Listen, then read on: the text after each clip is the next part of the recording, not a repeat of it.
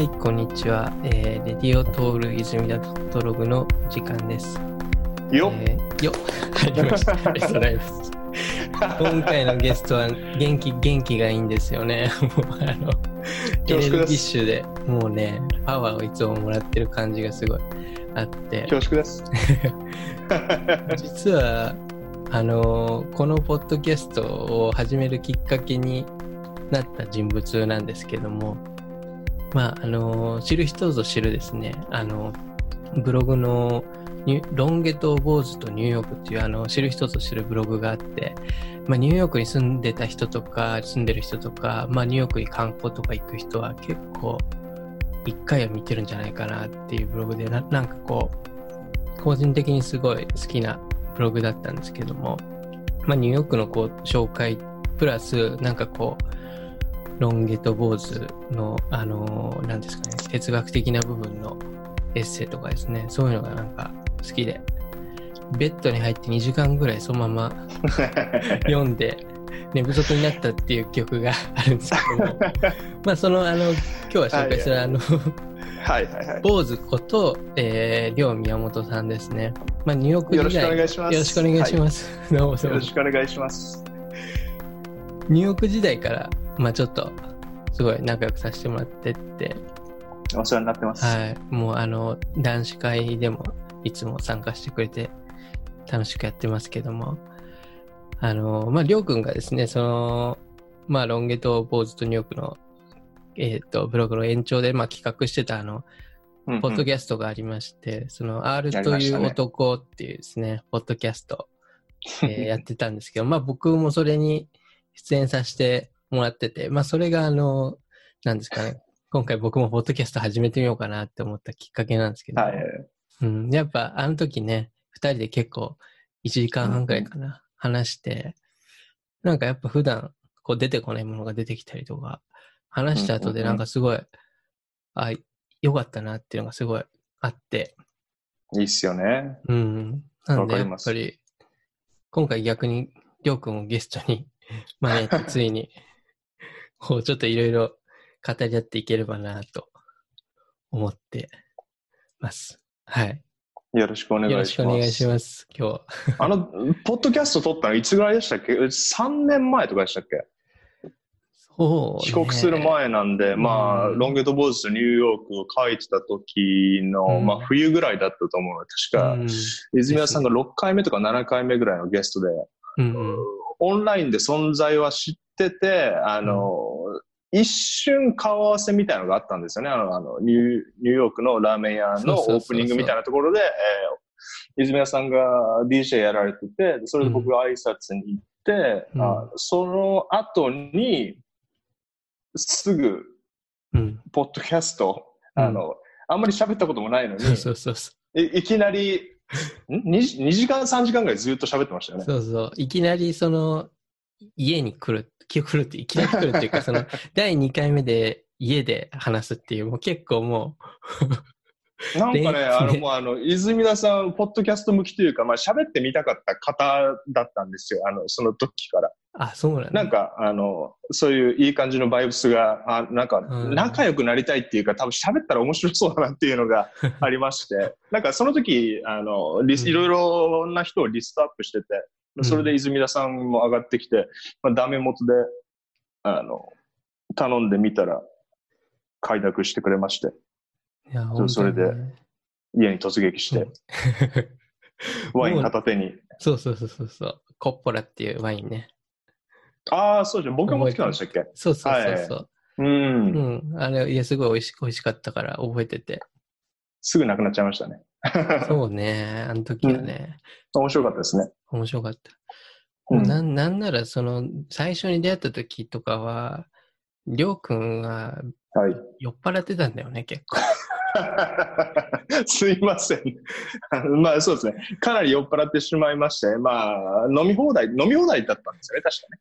あ、そんな感じですそうでね。うん覚えてないですけど。あのあの、泉田さんの僕のイメージは酔っ払いだと。あの、そう。シュランな。酔っ払いで最初のこう、よって入ってくるような今日のポッドキャストの入りみたいな感じで声かけなきゃみたいな。初対面で。はいはい。はい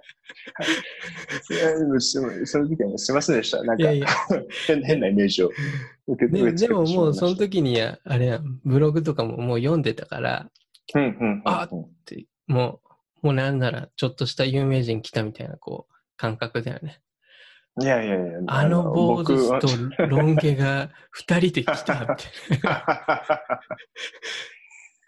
いや、そうですね。でも、あの、泉田さんもあの僕のあの知り合いからたたくさんお話を聞いておりましたので、あのなあ、まあ、まあそまあ、存在は知っておりました。僕の面白い、面白いエピソードも、はい。うん。面白いエピソードもあったので、まあ、それもなんか掘り下げていきたかったんですよね。結構、あの、ポッドキャストでいろいろぶっ込んだ質問したじゃないですか。かにお互いそのマッチングアプリとかを使って、あの、うん。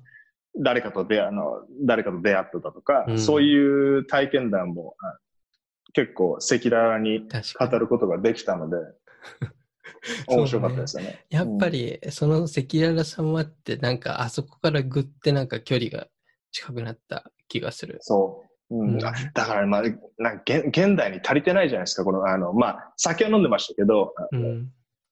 まあ、SNS やらスマホの邪魔なしで、うんぶっ続けて1時間、2時間、下手したら3時間喋り続けるっていう。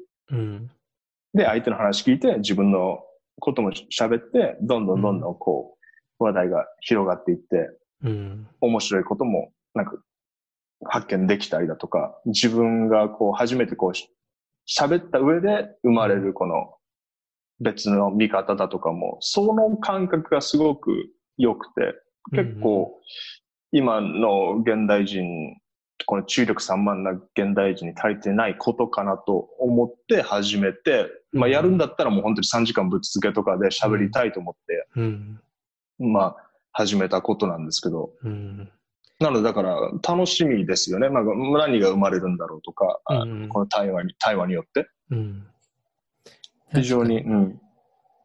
僕はそういった意味で、うん、ポッまあ、ポッドキャストというか、まあ、普通に対話することが非常に、うんまあ、大事なことだと思うし、定期的にやっていきたいなと思ってた、思っているうん。ので、今回またお声をかけていただいて非常に嬉しく思っております。いやいやいや、もうね、あのポッドキャストはよかよかったですね。もうん。うね、ちょっと、まあ今はストップしてるけど、もうほぼほぼ全部聞いたね。あれは。そうですね。うん。あの、あの、わけあって、その動画も削除してしまったんですが、あ、そうなんだ。申し訳ございません。ええあれは、僕のであのデータには残ってるんですけども、うんもうオンライン上にはないので、あそうなんね。ええいやー復活させてもいいですけどね。あ あの、まあまあ、あの、それは後で連絡します。まあなんか結構赤裸々なことを話してるからね。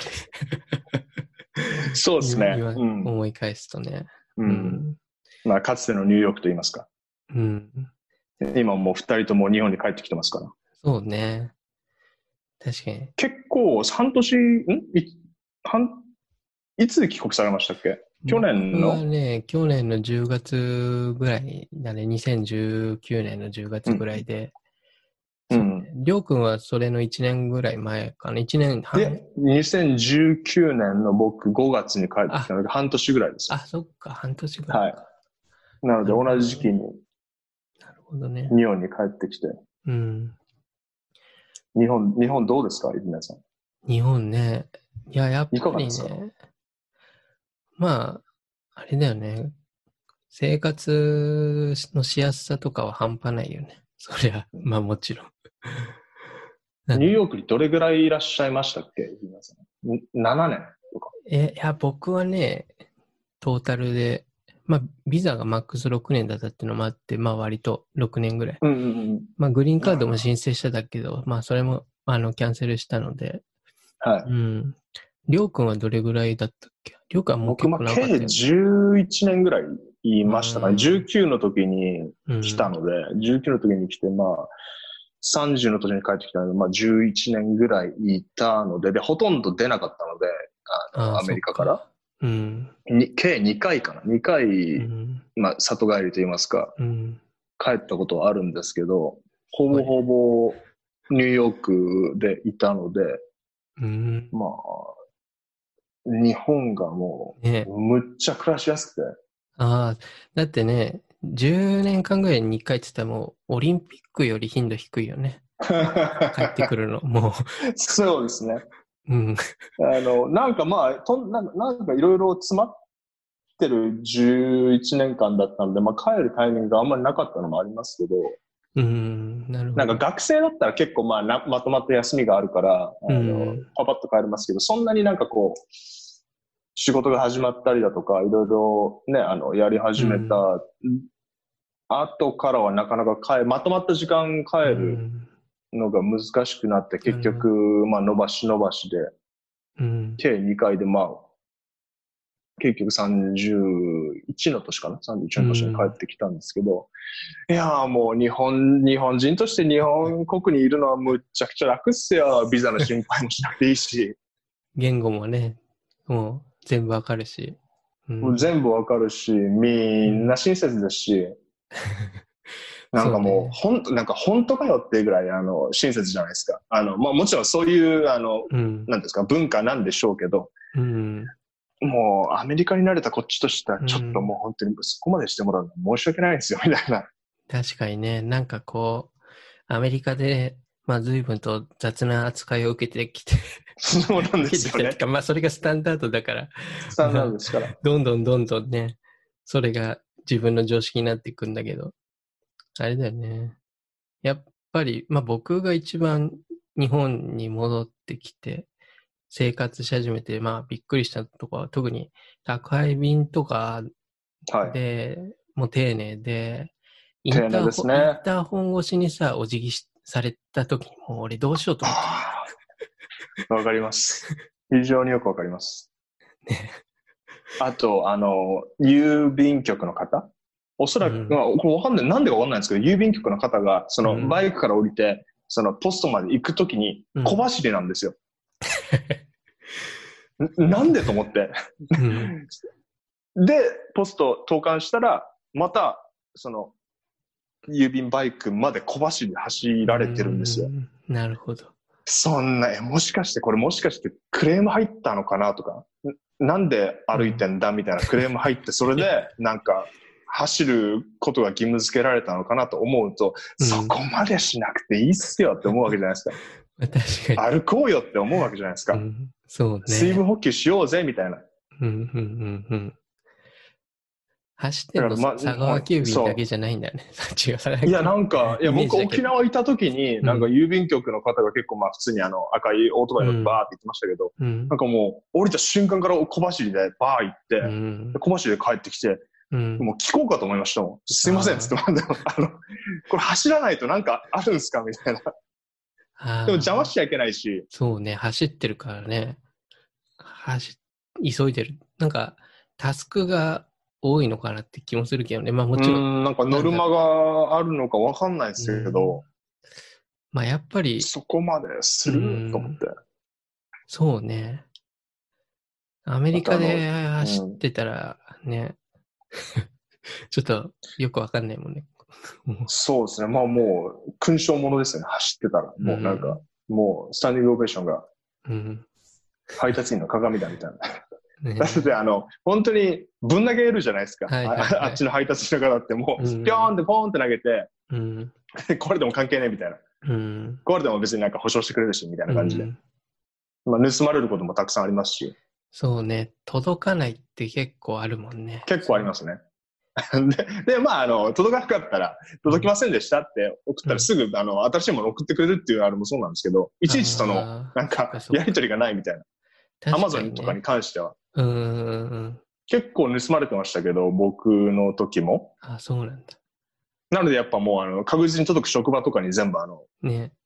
輸送してたので、うん多分それは日本だと逆にできないかもしれないですよね。なんかこの、うんその会社を私物化と言いますか、その、自分の私物を、あの、多分大企業とかだったら、うんあの、小さい会社だったら全然いいと思うんですけど、うん確実に届くように会社に、あの、うん送ってもらうっていうのは、なんかこう、あんまりよろしくないかもしれないですけど、うん。アメリカはそこら辺は結構カジュアルだったので、全然、あの、貴重品というか、普通なんか結構確実に届くようには、僕は職場で、うん。職場に郵送してもらってたので、なんか、それに。そういうのもちょっと、うん。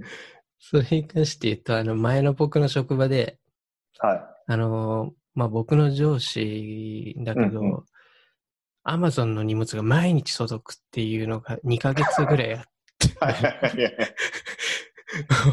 それでさ、なんかさそのさ、パッケージをさ、その配達員の人が運んで、で、入り口でそれを受け取って、その上司のとこまで運んでくれる人がいて、まあ、レセプションの人とかうんうんがいて、もうその、毎日届きすぎるから、もう、何やってんですかみたいな。なな なんでこんな毎日買ってんですかみたいな感じで聞いてて。まあそれ社長さんの？宛ての？社長さん宛ての何か？上司宛て、だから社長ではないんだけど、ただの、うんなんだ、社員、社員。はいはいはい。うん。まあ、明らかになんか、まあ言ってたけど、まあ、サイドビジネスを、なんかそ、その、パートナーの人がやってて、で、まあ荷物が確実に届く場所にしたいから、まあそうですね。うん会社にっつってて、まあでも、毎日はちょっとなって感じでしたけどね、それ。うんうんうんうんまあでも結構文気持ちわかる。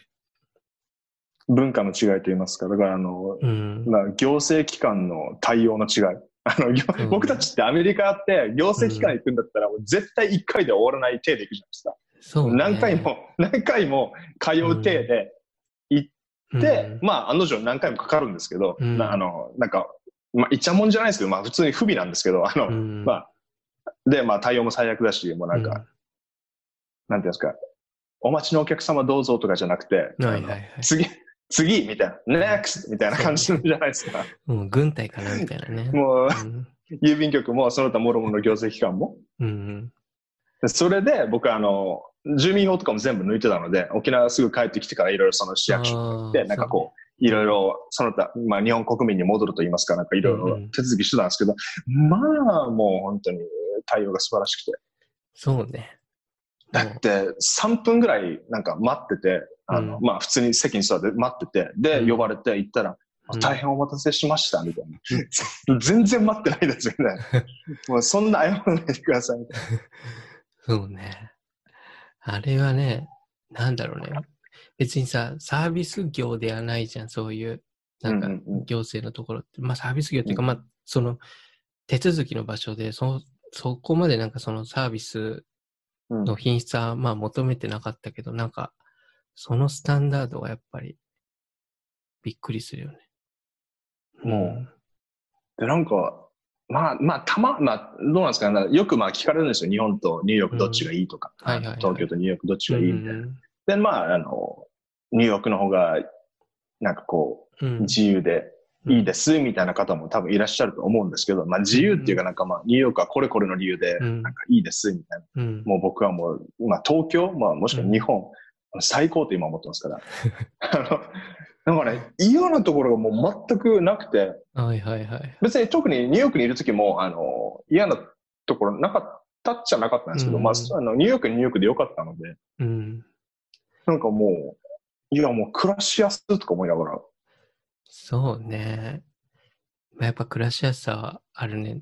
まあなんか、住み続けたらまあいろんなところも見えてくるのかなってまた思う。まあ、まだ半分外国人みたいなもんですからね。まだ1年経ってないじゃないですか。うん、そう、ね。僕1年経ったか。あでも東京は半年かな。東京半年なので、うん沖縄半年、東京半年なので。うん。まあ、それでもまあ、なんていうんですかね。まあ、まあ結婚とかして、出産とか子供ができたら、またちょっと違うのかなとも思いますけど、今のところはまあ、もう非常に快適で。なるほどね。うん。やっぱ、そうね。俺も快適やなと思うし。なんか、うんる楽、楽っすよね。なんか、すべてが。そうね。やっぱなんか困るってことがまあ基本的にないっていうかさ。困ったらなんかみんな何とかしてくれるじゃないですか。なんか、あの、た、た頼ればと言いますか。ちゃんと調べて、叱るべきところに連絡したら、そう、ね。大体あの、非常に丁寧に対応してもらえるじゃないですか。うんうん。そうなんでね。もう、すげえなと思いながら。結構僕とかも、まあ最近子供の世話もするから、なんなんかこう子供に異変が起きる時とかに電話してくださいってところがあって、うんうん、まあそことかね、もう2、2 3回くらい電話してるんだけど、うん。すごい丁寧に対応してくれるし、やっぱりこれをアメリカでできたかって言ったら多分いろいろ難しかったな。難しいですね。うんうんうんうん。えそれ民間ですか？それとも行、なんかその行政の方が？これは、多分東京都と支援みたいな。うんうん。そうそう。そういう行政機関がやってるところだと思うんだけど。うんうんうんううんん。そうね。まあ多分問い合わせするようなレベルではないこともちょっと心配で問い合わせしたりとかしてるんだけど。いやーもう、あ初めてのお子さんですもん。それはもう全くわかんないじゃないですか。うん。そう。もし、なんかこう、えーまあ、泉田さんのご両親とか奥さんのご両親が一緒にいればまたちょっと違うんでしょうけれども。そうね。まあちょっとね、本来ならね、多少そういう時間もあったけど、今ちょっとこういう状況だから、こういう状況ですもんね。ううんん。そうね。まあ、うん。結構やっぱりね、そういう意味では、まだ日本もまあ多少マシな感じだし、うんう。んうんうんえニューヨークの友達とかと連絡したりしますか？今。うーん、一応しますけど、そんな密には取ってなくて、まあ、まあ、ほまあ、報告と言いますか、僕、うんなんかね、ちょっとセンシティブかなと思って、あんまり僕の方からうん。どういう状況とかうん。は聞かないようにしてるんですよね。ああ、ニュースでい入ってくる感じ、確かに。なんか、邪魔しちゃいけないんじゃないかとか、あのうん大変なのは分かってるし、そうね。そこでまあ、もしかしたら僕がコンタクトすることによってちょっとまた気が紛れるのかもしれないですけど、うん。あの、まあ、極力しないようにしてて、ん。昔のルームメイトとかはもうあの、えー心理カウンセラーの方なんですけど、ロシア人の、はい。アレックスっていう方。アレックスはもうかなりあの、まあ、し神経質と言いますか、あのまあ、ちゃんと自分を隔離して、まあ、その心理カウンセリングも全部うん。オンラインでやったりとかして、うん本当にブルックリンの家から出てないっておっしゃってて。そうそうそう。だからまあ、まあ、個人個人で対応の仕方が全然違うので、うん。まあ、ニュース見る限りでは、ね、うん僕の前の職場のエリアはひどいことになってるし、ああ、そうね。うん、そうまあ略奪がありましたから、はい、うん。そうですね。あったので、まあ、どう考えても大変なのがわかるので、うん。まあ、僕がふね、あの、触れてもって感じで、あんまり連絡は取ってないですけど、うん。うん、なるほど。やっぱ、僕もなんだろう。このポッドキャストとかも、そのニューヨークに今住んでる人のゲストとかの人にも結構出演してもらってて、やっぱり、ちょっと声かけるときに、相手が、なんだろうな、へこんでる状態の時にやっぱり声かけたくないっていうのもあるし、そうですね。なんで、ちょっと SNS とかの雰囲気を見て、まあちょっと声かけたりしてるかな。なんか、インスタとかフェイスブックとかで、まあちょっとその、まあポジティブな感じの投稿とかうん、がある人かな、やっぱ声かけれるのは。ちょっとね、やっぱり、難しいね、そのあたりは。うん。こればっかりはもう個人個人であの、うん感じ方とか捉え方も違うし、対応の仕方も違うし、置かれてる教訓もうん千差万別なので、うん。まあ、結構デリケートにうん。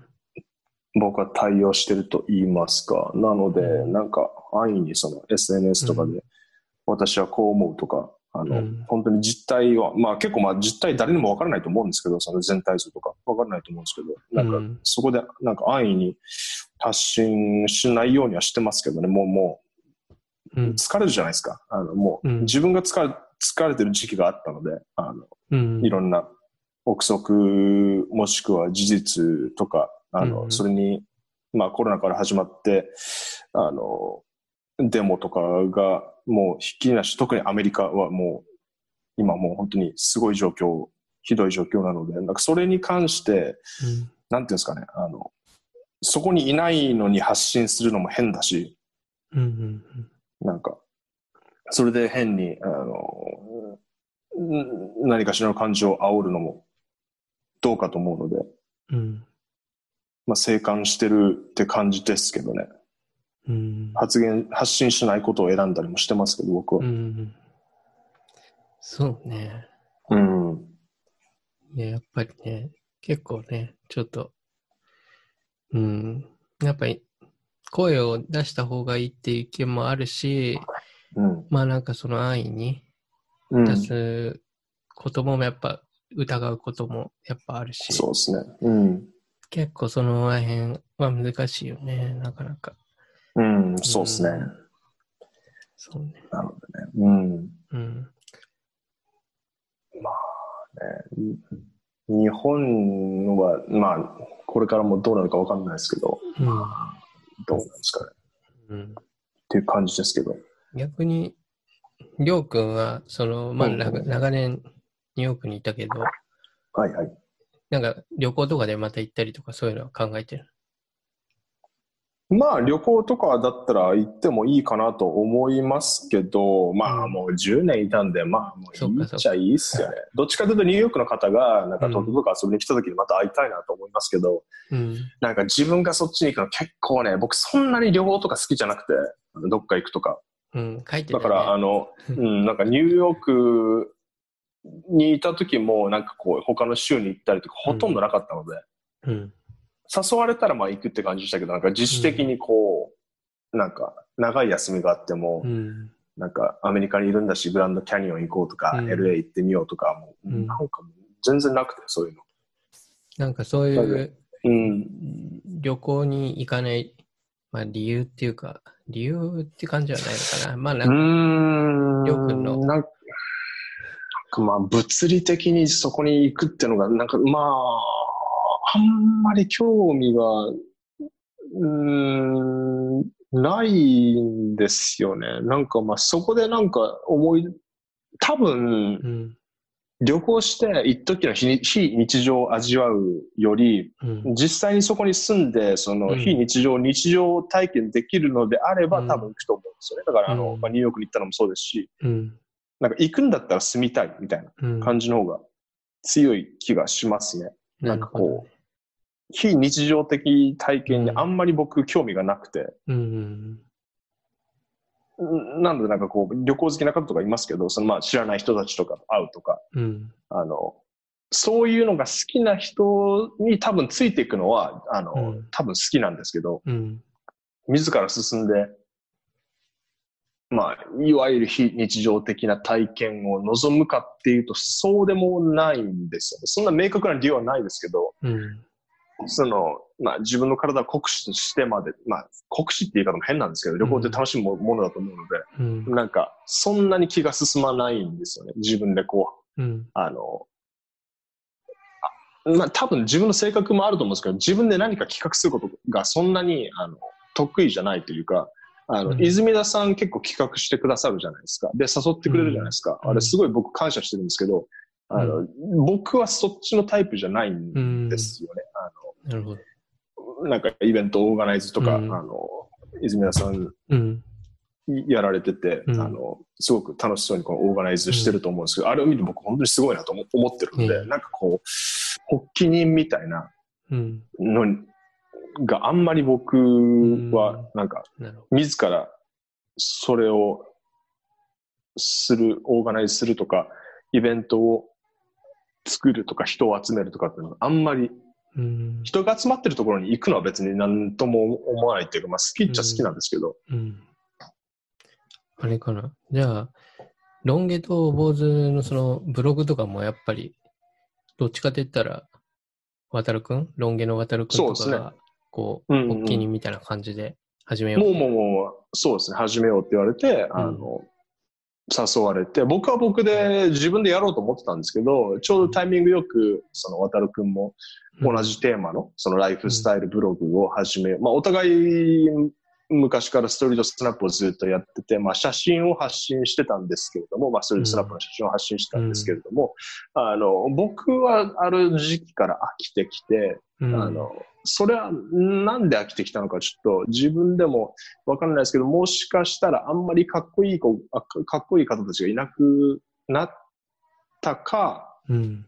あの、もしくは若干仕事みたいになってきたので、あの、うんコレクションあの、ファッションウィークのうんうんコレクション会場とかに行って撮ることもあったりして、なんかし、まあ、趣味っていうかなんかこう、発信の質が違ってきたから徐々にちょっと熱が冷めてきたのかなとはまあ思うんですけど、ん。徐々に、あの、ある時期からストリートスナップへの熱が引いてきて、うん。まあ、おまあ、大体6年、5、6年ぐらい続いたんですけど、その、ストリートスナップは。うん。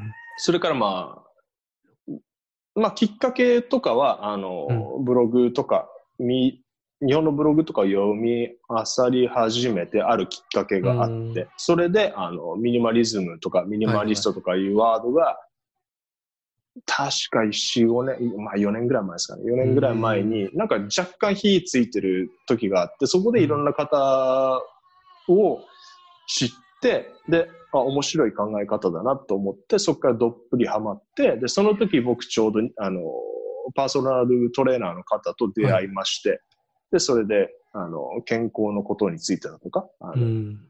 まあ、食べ物のことについてだとかっていうのをいろいろ教えてもらって、うん。同時進行でミニマリズムプラス肉体改造とか、あと健康のことだとか、いろいろと自分の中で新しいものがどんどんどんどん生まれてきたので、うん。これはまあ、もうんまあ写真ではそれを発信は結構難しいので。まあ、文章にしてうん。発信しようと思って、ライフスタイルブログを立ち上げようと思ってて、もうその時は結構あの、仏教徒みたいな、あのなんかこう、ちょっと禅っぽい感じで、うん。ライフスタイルブログをつらつらと書こうと思ってたんですけれど、うん。その時、あの、渡るくんが同じようなことを考えてて、で、いろいろ話し合って、じゃあ二人でやった方が、あの、相乗効果ですごくうまくいくんじゃないかっていうことで、プレゼンをされて、僕がそれに乗った感じだったので、僕が発起人になるっていうのは結構な、あんまりないですね。逆にその、R という男は、その発起人として珍しい企画だったってこと？そうですね。まあ、やってみたい、やってみたいっていうのがあって、どうなるかなと思って。やって、うん。多分、まあ僕一人でやって、結局10、エピソード11ぐらいかな、うん ?10 か10ぐらいで、まあ終了したんですけど、うん。おそらく誰かしらいた方がいいんですよね。あの、その、誰かと一緒にやってると僕も続くっちゃ続くんですよ。あの、パーソナルトレーナーもそうですけど、パーソナルトレーナーの方がいたから、あのうん僕もついていけたわけで、うん。あの、渡るくんがいたから僕も渡るくんと一緒にできたわけで、うん。なんかそれが結構あの、うん。大きいかなと思いますね。うん誰かがいると続く。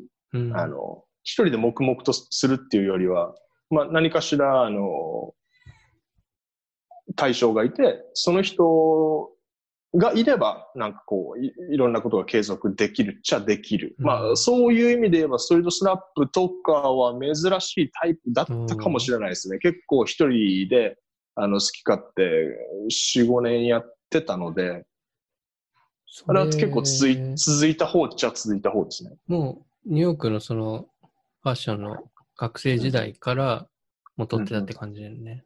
そうですね。確か、1年目に、えー日本人のファッションスタイリストの方、兼、うん。えーイーストビレッジの洋服屋のクリエイティブディレクターみたいなことをやってる方の元でインターンをしてた時に、あの、マーケティングの一環として、えートレンドリサーチとかの一環として、ストリートスナップをその方がされてて、で、僕がそれについてって、で、やり方を若干覚えて、で、うんそのインターンが終了した時に、あの、まあ、カメラがあったので、んそれで自分で撮り始めたっていうのがきっかけで、うん。なので、大学2年生ぐらいから始めて、そっから卒業までやって、それから1、2年、3年目ぐらいまでやってたので、結構長かったっちゃ長かったです。うん。なんかこう、ビザが取れてからは、その、ファッションフォトグラファーといいますか、その日本の雑誌の方とかに、その寄稿とかもしたりとかしてたので、まあ大学卒業後うん。とかあったので、まあそういう流れで、まあ、うん、結構、一人でなんかこう、やろうと思って、まあきっかけはもちろんあったんですけど、あの、うんまあ誰かと一緒にやってて、それがなんかこう、流れで結構続いた。うん。まあ、学生時代そんなにあの忙しくなかったんで、まあ、インターンとかやってましたけど、うんま空いた、空いてる日は、とりあえず双方に行って、まあうんカメラ持って、いろんな人に声かけて写真撮っていくみたいなことをやってて、まあそれがまあデフォになってたので、そんなに苦なく続けてたんですよ。うん。りょうくんもなんか、昔のなんか、ファッションの、そのりょうくんのポートレートみたいなのも撮られてるのいくつかあるよね。はい。あれとか、たまになんかこう、ツイッターとかでまた上がってきたりとかしてて、なんか今とかも全然結構うんうんうんスタイルが違うよねって思ってて。まあ、まあいや、そうですね。にかかっこいい。んだけど。ていうかうんなんか、ね、色使いとか柄とかもさ、今全然違う。あもう今ちょっとね、それにも今戻ろうとしてて、あ、そうあな。の、あの感じ、あの感じっていうか、あれをさらにアップデートした感じを、あの、うん最近ちょこちょこやろうと思ってて、まあ、今というか、以前、ここ1、2年ぐらいはそのミニマリズムとかの、まあ、思想に触れて、まあユニうん。まあ、着てる服をユニフォーム化してたんですけど、もう本当に同じものしか着ないとか、同じものを何着も持ってるとか、うん。あの全部黒で、もうどっちかというと戦闘服といいますか、ユニフォームといいますか、なんか、まあ、余計なこと考えずに他のことに集中できるみたいな時期があって、うん。あの、着る服とかスタイルもかなり一貫してたんですけども、あの、まあ、東京に帰ってきて、あ東京に帰ってきたっていうか、東京に越してきて、なんかこう、まあ、その、住む場所によってきしたい格好とかが、うん。まあちょっと違ってくるかなと思いまして、まあニューヨークではニューヨークの格好で、あのニューヨーク末期の子、あ末期の頃、あの、うん。帰る直線の頃とかの頃よりちょっとなんかこう、もう少し、まあウキウキワクワクしたいなと、あの、あの、あの、また色、まあ、い色使いだとか柄だとかもまあ、すごくあの、特定的なことになりますけど、まあ、また遊ぼうかなと思い始めて、うん。まあ、それはももちろんアップデートした状態で、うん。あの、すなので、結構最近は、あの、うん。クローゼットをガラッと変うん。えようとしてますね。だから、うんまあ、昔、まあ、ここ1年、2年の僕としては、うん。僕と比べるとかなり珍しい、あれですよ、あの、朝起きたらご機嫌な音楽をかけて、クローゼットをバーン開いて、今日何着ようかな、みたいなうん。のを、あの、踊りながら決めるっていう、あの、結構、ご機嫌な朝を僕は迎えてるので、いつも。うんそれはなんか、その、今までに、りょうくんが買うような感じのアイテムじゃない新しいものをもう最近、なんかそう買ったって感じなの？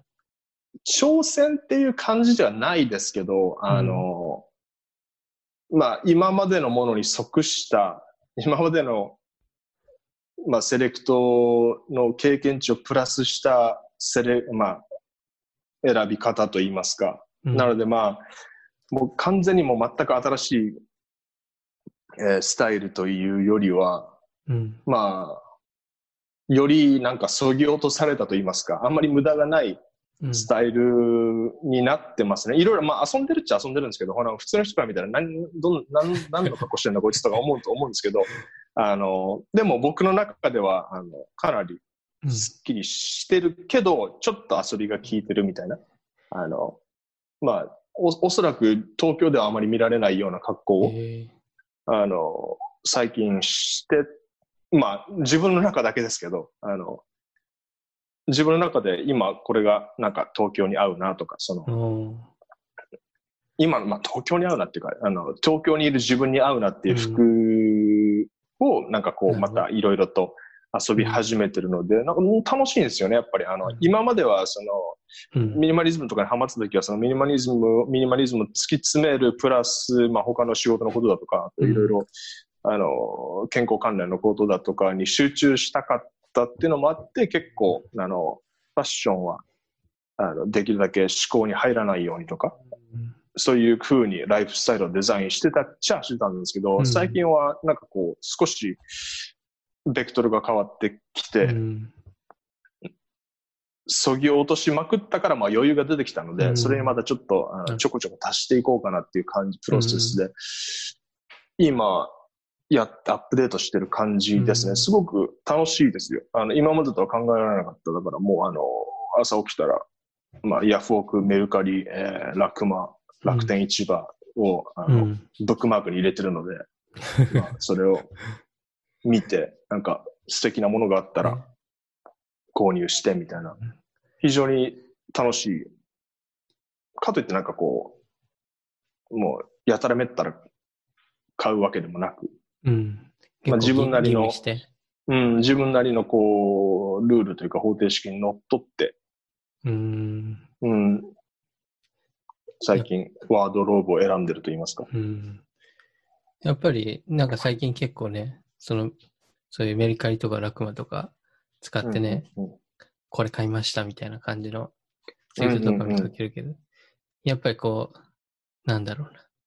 それってまあ、アメリカだったらまあそういうの使ってなくて、まあどっちかというと、ななんだ、グレイルド？だっけ？はい。なんかアプリとかで結構、そういうセカンドハンド、中古のものとかも買ってたと思うけど、うんうん。やっぱそれに比べたらどうですか？メルカリとかラクマとかなんか、あアメリカうん。のそういう中古のやつとかじゃなくて、なんか、まあ僕の印象としては、グレールドとかに関しては、まあ、うーん、まあ、アメリカにいたら多分使っ、今そういう心境になったら、まあ使ってるかなとは思うんですけど、うん、やっぱ、に、日本の方が量もあるし、まああ皆さんん綺麗に使ってらっしゃるし、あもちろんあのグレールドうん。も結構もう日本にも進出してきてて、まあ認知度も上がってきてるので、日本の方たちがグレールドを使ってあの郵送、配送とかしてるとは思うんですけど、はいはい。まあ若干安めですし、うん。なんかあの僕の好きなテイストうん、が、まあ、安く売られてるのが、まあ、日本のサイト、うん、じゃサイトなんです。多分ね、あの、他、なんか、プレミアついてるものとか、あの、アーカイブコレクションだとか、あと、うん。あの、今、人気のうん、ものは、なんか好きじゃないっていうか、別に全然ハマってないので、なんかこう、うん誰かと争って競り落とすみたいな感じでもなく、もうはい、静静かに、静かに見つけて、静かに落として、あの、テンション高めで披露するっていう。多分ね、うんだ、多分誰も買わないようなものをえー、買うのが多いので、もう目にもくれてないようなものを、まあ、ピンポイントで探して、大体あるので。それ、だから、う逆に、ん。どうやってなんか探したりする。まあさっきのその探す時の方程式みたいな、その行君なりのこう探し方みたいなのがあるんでしょ？一応、なんかキーワード決めて、あの、やっぱ、あの、ブランドとか、あとそのテイストとか絞らないと、あの、ずーっと探してしまうので、はいはい。もう、これって決めたら、キーワード設定して、それブックマークに入れて、それしか見ないっていうのがあるるんですよ。ほどね。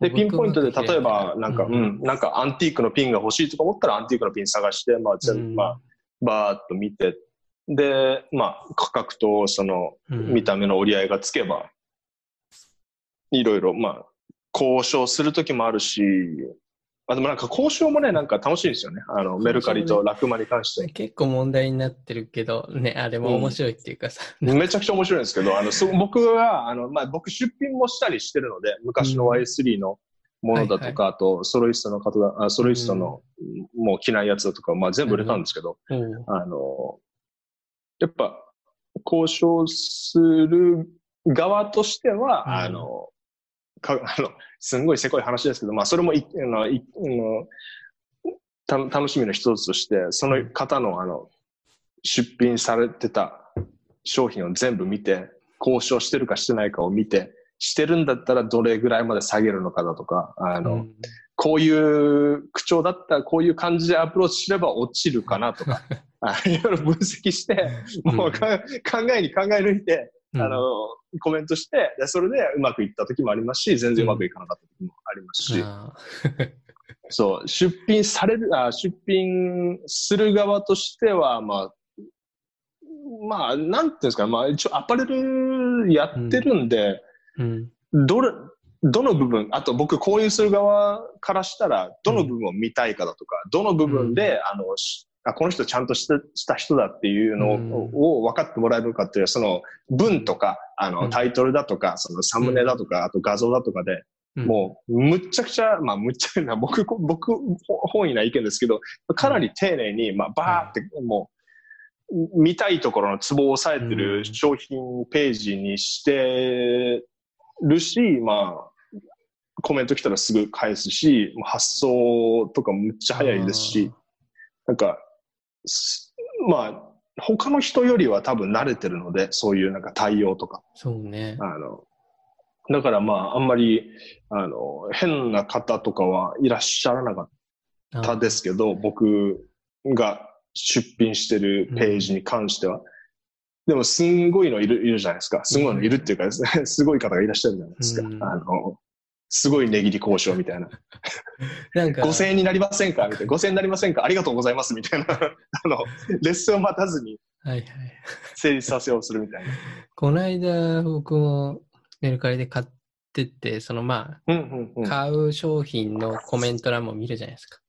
はい。見たらなんかその、取り置きできませんか？みたいああ、うんいや、面白いですよね、あれ。うな。ん。取り置きするしないだとか、うん。あと、なんか、ななんかこう、何々サービスするんで、何々、なんか、ななんなんかいろいろんな交渉の仕方があって、これはラクマ的にとかメルカリ的にいいのかって僕一時調べるんですけど、うん。大体アウトなんですけど、そのなんか、ちょっとイレギュラーな感じの交渉とか、うんでも、おも面白いですよね、みんな。うんなんか、な、なん、なんとかな、その、配送、僕が落としたものがあったんですけど、それが届いて、サイズが違ってて、表記サイズと違ってたのでうん返品したいってなったら、うんまあ、あまあ、案の定もちろんごねて、あのうん。あで、なんか、その配送料とかでごいろいろごねた時に、あ、じゃあ、あの、配送料の、あの、うん。えー配送料分の値段を記載した商品ページをあの作成しますので、それを落としてもらえればみたいな、なんか結構なんかあ複雑なあのこと、そうん。その配送料なんて500円ぐらいなんですけど、うん。あのだからまあもう、ちょっとこいこの方怪しいなと思って、なんかうん。何かしらで付け込まれる気がして、その、うん。あの、こう、なんかこう、取引メッセージみたいなところで、まあ、バーってやり取りしてたんですけど、ちょっと怪しいな。これはできるだけ、あのうん、トラブルにならないようにしようと思って、結局まあ僕が送料負担して、あの、できるだけクリーンに終わらせる。もう、あの、うんもうラックマとかメルカリの規則にのっとった。うん。多分それで違違反したら、あの、何かしらトラブルになった時に、メルカリ側、ラクマ側から、いや、これはちょっと認められてないので、私たちは責任取りませんってなったらうんめんどくさいなと思って、それちょっとなんか、気配を察知して、なんとか事なきを得ましたけど、いろんな方法、結構まあ、無法地帯っちゃ無法地帯なので、あのさすがにその何万件ってある取引を管理できるはずもないので、まあ、おもまあ、面白いっていうか、まあ、うん、なんか、まあ、お得な商品も手に入るし、なんかそこでお米とかも買いましたけど、玄米、あの、無農薬玄米とかも売ってるので、うん。まあ、果たして本当に許可取ってる農家なのかとか、本当に無農薬なのかっていうのは、ちょっと、まあ、どうなんて感じなんですけど、でもそう考えて、まあ、それでもまあ、楽天とかアマゾンとかで売ってるところがもしかしたら、あの、許可取ってないかもしれないしっていうのがあるので、まあ結構あれですよね。まあもう、うん。もちろん自己責任なんですけど、うん。自己責任であんま保証されてないものをまあうん。売買するっていうスペースは面白いっすよね。あの、まあ掘り出し物いっぱいあるし。うん。うんまあなんかねだだから結構、うん。評価とかまあ、ある程度見て、もうそこは自己責任な感じなのかな。ねまあいかに察知して、あの、うんいかに交渉して、いかにトラブルなくすかっていうのは結構、うん。まあ、まあ面倒っちゃ面倒ですけど、まあ、うんそんな心に余裕がある人はいいんじゃないですかね。なんかこう、うんあの、まあ、切羽詰まってる人は、うん、なんかね、あの、喧嘩みたいに口論みたいになると、まあもちろん面倒くさいですけど、もちろんそういうところでは、あの、変わらない方が感情的になってしまうと、うん。うんしんどいと思いますけど、まあ、クールに対応できるのであれば、なかなか面白い場所かなと思いますね。うん。やっぱなんか日本に帰ってきて、そのメルカリを初めて使って、まあ自分も売ったりしたけど、うん、うん、うんすっごい便利だなと思ったし、う。うんん。なんかやっぱ一個カルチャーショックだったね、久々帰ってきてそこは。うん。なんか、ラクマとかメルカリとか、あの、いちいちその、銀行に振り込まずとも、ラクマポイントとか、メルカリポイントで、メルペイとか楽天ペイで使えるじゃないですか。うんそうそれもなんかすげえいいなと思いますよね。いちいちそのなんか、うん銀行に入らないっていいじゃないですか。はいはい。通貨、もう通貨として使えるじゃないですか。そうね。あれもうなんか、どんどんどんどん発展してったら、まあね、普通にそういう通貨だよね、もう。あれだよ、なんかセブンイレブンとかでも使えるしね。もちろん、あの、うん。メルペイ、えーうん楽天ペイ、僕楽天ペイ結構使ってますけど、うん。いやー、あれはいいよね。もうなんか、うん。なんか仮想通貨とかじゃなくても、そういうのがどんどん発展していけば、普通に、ね、うんそういうシステムになる、なるんじゃないかなって感じですね。だから現金化されてないものがまたそれでなんか、まあトークみたいなもんじゃないですか。だからそこでうん存在しているものが、あの、実際に何かしら使えるっていうのは、すごく、うんなんかいい、アメリカにもあるの、いや、アメリカなかったですよね、こんな感じの。まあ、アマゾンなんとかポイントみたいな。ん？アマゾンポイントアマゾンポイント。そう、アマゾンポイントとかで、でもアマゾンで結構なんか個人で出品するっていうのもなかなかなんかハードル高そう。まあ、簡単なのかもしれないですけど、なんか、うんあんまり気楽じゃないじゃないですか。なんかさ、eBay とかはさ、うんうん。でかいと。思うけど、eBay ってさ、なんかさ、もう、俺的になんかちょっと終わってるなっていう感じなんだね。うんなんかもう、古臭いまんまっていうかさ、なんか全然インインターフェースとかも今っぽくないし、うん eBay でなんかいいもの見つけれる気がなんかしなくて、結局何も使わなかったんだけど。まあ、見る気もないですよね。見る気も失せますよね、あのインターフェースだったらね。そううんそうそだから昔の、今どうなってるかわかんないですけど、昔のクレイグズリストとか、あの、あはいえて、あの、開発費をかけずに、あえてあのままにしてたじゃないですか。う。はいはいはい。そういうのももしかしたらあるかもしれないですけど、確かに見づらいので、うんあの、買う気も、み閲覧する気も起きないし。うん。なので、なんかこの、まあ、スマホ、まあ、あとスマホで見れるっていうのももちろんあるんですけど、日本のラクマ、えうんーメルカリとかは。うん。すごい気軽だし。うんで、発送もむっちゃくちゃ簡単だし。そうね、あの、匿名配で、送。匿名配送もできるし、うん。マジで、あの、ピッてやるだけでも全部やってくれるんで、コもう、ンビニに持っていくだけやんね。そう。すごい、すごい国というか、すごいなんかシステムだなと僕は思うんですけど、なんか、うん。あの、なんですかね、あの、ディスるわけじゃないですけど、海外に住んだことない人たちが日本は遅れてるとかなんか言うじゃないですか。その、あの、なんかこう、いなんかこうで、えエンジニア、ん？なんていうんですかね、あの、いろんな面で、そのうん。うん IT 面でとかのやらかんやら、まあそういう面もあるんでしょうけど、うん。そうかって思いますよ、正直。あの、うん。ニューヨークに住んでた。まあ活用してなかったかもしれないですけど、僕。うん。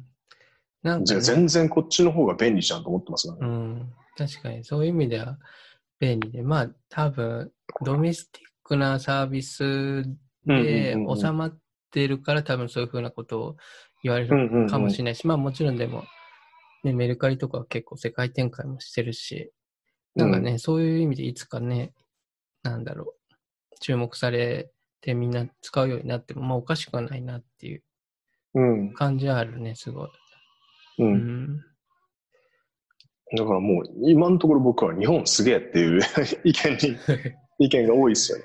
よう、なんかもう皆さんなんかもう行儀も、まあたまに行儀が悪くない方もいらっしゃいますけど、うん行儀がよろしいなとか思いながら、あとまうんあその、生活をいかに便利にするかだとか、あと、その他もろもろ、うんもそううね。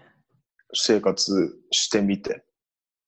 なんかこう逆にこう、それにこう、どんどん慣れてって、自分の中のスタン,、ダードがこう、どんどん日本の素晴らしさにこう、なんだろうな、フィットしていくっていうか、そうした時になんかこう、また、ちょっと変わってくるのかなっていうのは、まあある意味ちょっと心配な部分もあるし、まあでも確かにこの便利さに慣れたら、まあなんか、なあの、文句言う人って多分どんなに便利でも文句言うじゃないですか。あの、文句言うタイプの方って。はいはいはい。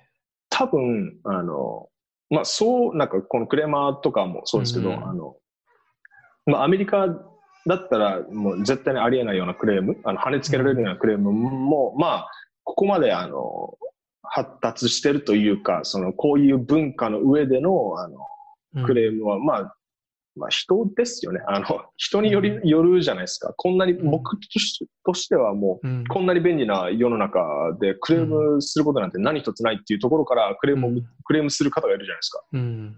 その人はもう日本からおそらく出たことないし、まあ日本に慣れきってる方だとは思うんですけど、うん。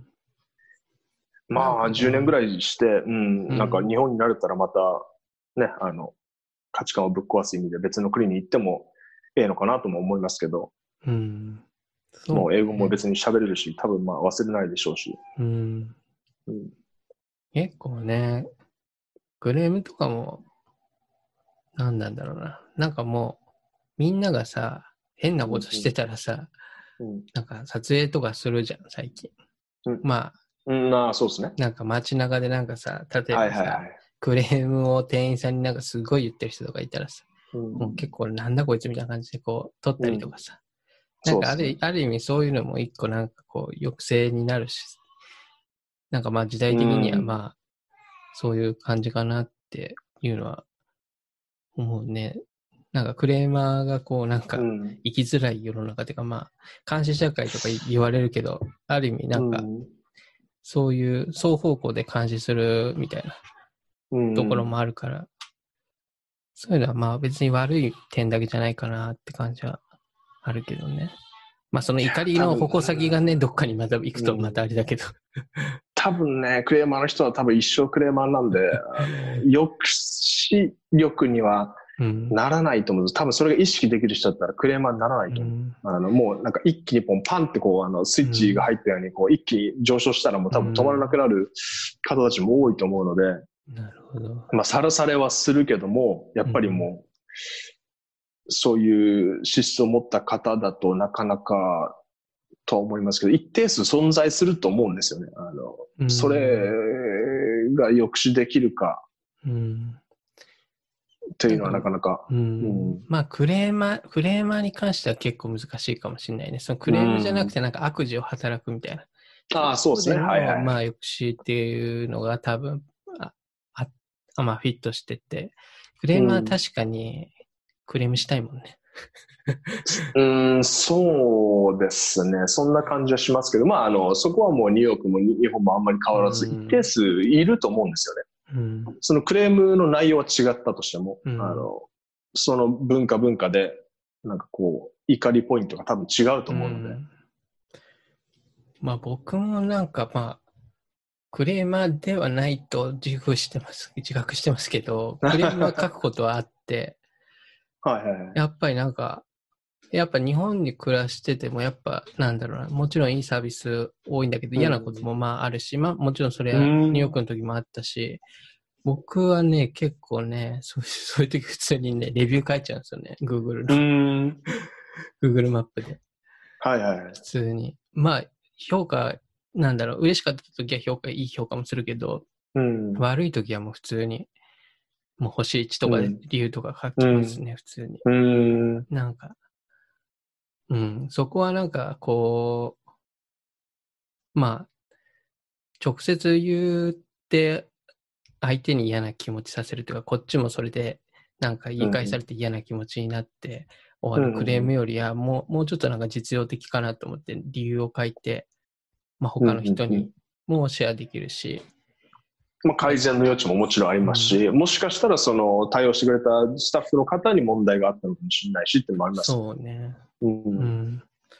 まあなんかそこら辺は結構、その、ウーバーとかさ、なんか、うんうんうん。こっちではウーバーイーツだけど、向こうでそのタクシーでさ、こう普及してて、あれも双方向でさ、こう評価するじゃん、ウーバーのドライバーそう。ですね。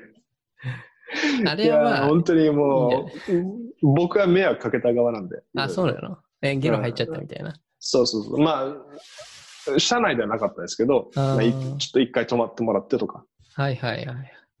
でも、それはなんか、結構適切な判断じゃない？なんか、その中で入ったら何百ドルも払わないといけなかったりするから、一回泊まって、いや、僕も前そのウーバーで一緒にそのウーバープールで乗車してたうん男性が、うん。あの、ここで降ろしてくれって言ったのよ。あの途中で。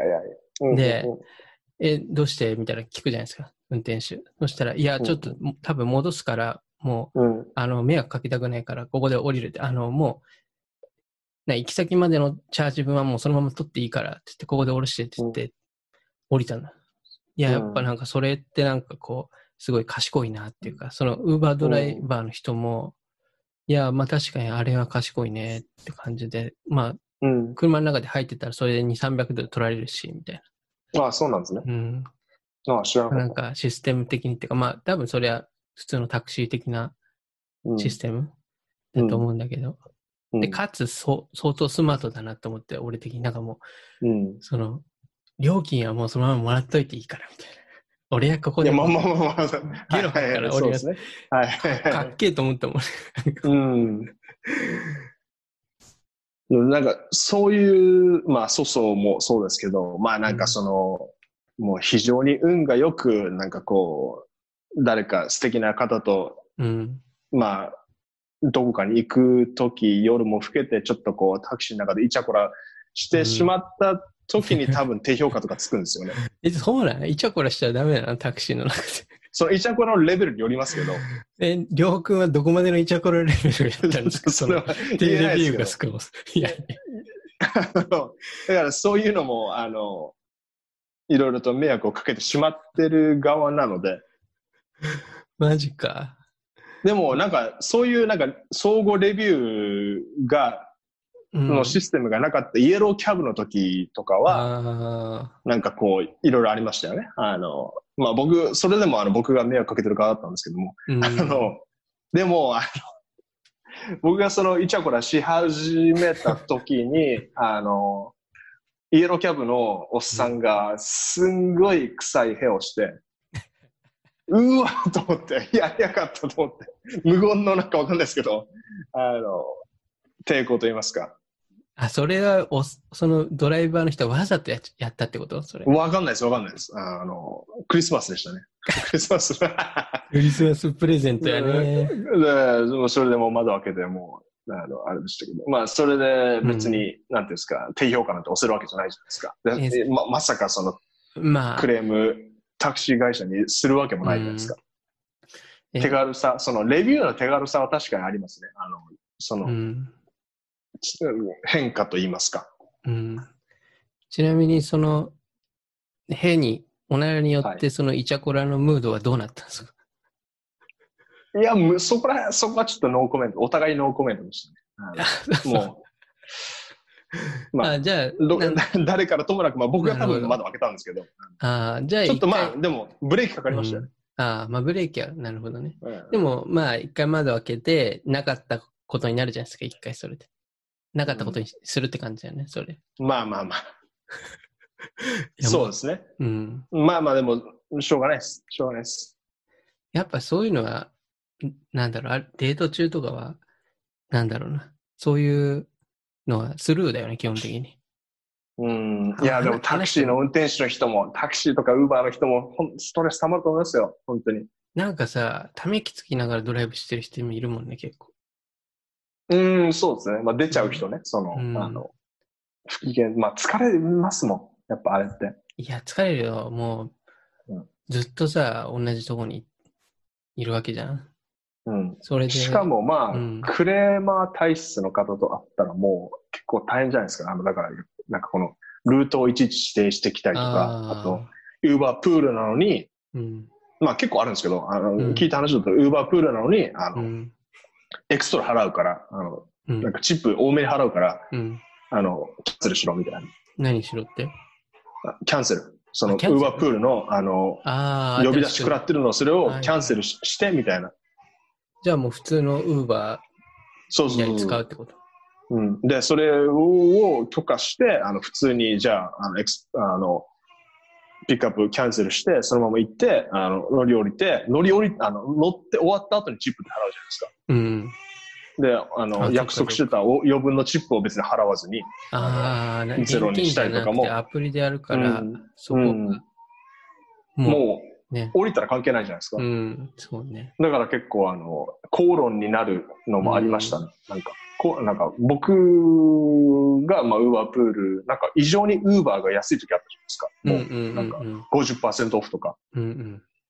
下手したらサブより安い、あの、地下鉄より安い時あったじゃないですか。あの時とかは結構ウーバープール僕も使ってたので、うん。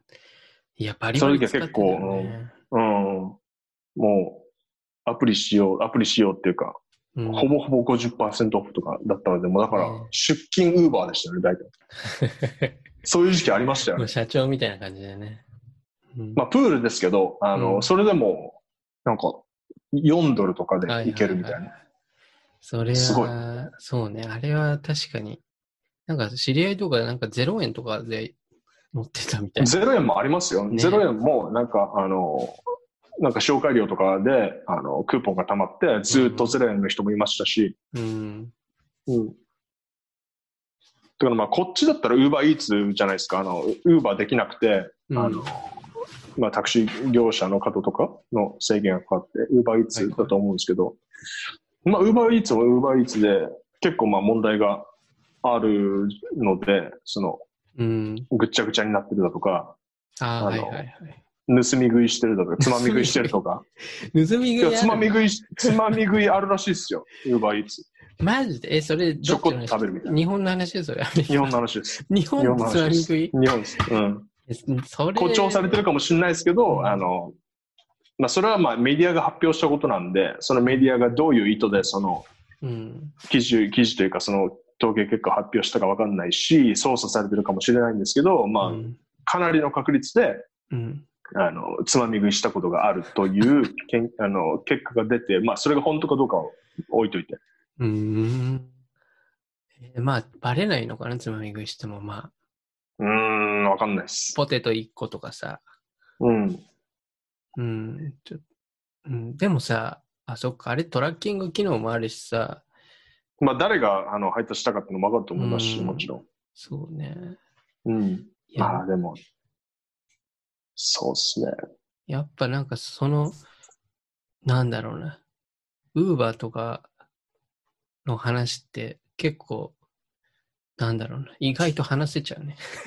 なんか、割となんか、いろんなさ、あの、社内の中でもいろんな出来事があってさ、なんかこう、うん一個、まあ、ある意味ニューヨークの思い出みたいなさ、うん。なってて、ニューヨークならではと言いますか。ならではのね。、なんかね、多分、一時したらいろいろ多分おも面白いことを思い出せそうな気もする。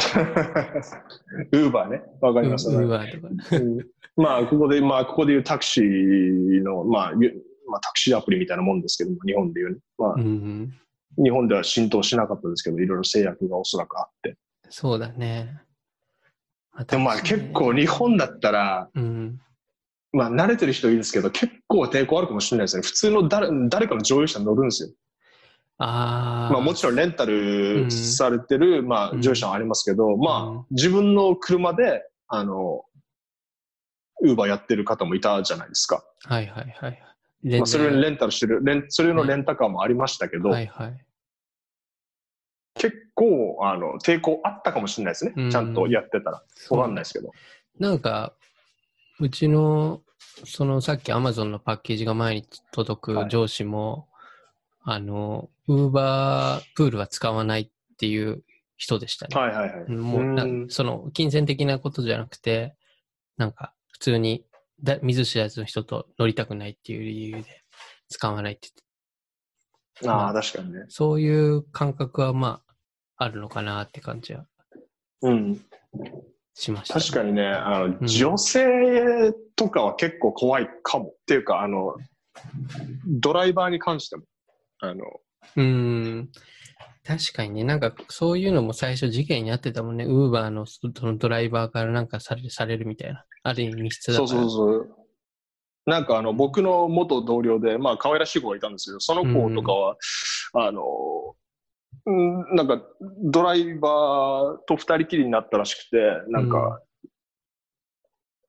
なんとなく仲良くなって、あうん、の、草す、草すみたいな。あの、前から吸うみて一緒にみたいな。になって、うん。あの、まあ、その子も吸う子だったので、うん。まあ吸ってて、で、徐々に、まあ、たドライブしてたのか止まって吸ってたのかわかんないですけど、なんかこう、ちょっと性的な、あまあもちろんその、まあもちろんっていうか、あの、その、今までの運賃タダにするから、あの、ちょっと、あの、性的なことしてよみたいなうん。オファーがあったりだとか、まあ、もちろんその子しなかったんですけれども、あの、でもその子は、そのドライバーの携帯電話の番号をゲットして、うん、もう結構呼び出し、あの、うんその、ウーバー通さずにうん個人ドライバーとして 活用してましたね。それはなんかしっかりうまくうましっかりとく使ったね、それね。そうそうそうそうそ。れは女性の武器をうまく使って。うん。まあでも、うん女性、まあでも、うん、タクシーの方がいいのかな、なんか。あそれはあるかもしれない。まあやっぱ男性女性で多分捉え方が全然違うと思うし、体験も全然違うと思うので。うん。そうね。そうそうそうそうそう。んまあやっぱ怖いまあと思いますね。最近は日本もなんかそのジャパンタクシーとかのなんかアプリとかもうんうん。あるし、うん。あれで結構なんか綺麗なやつが来るんだよね。あの新しい車が。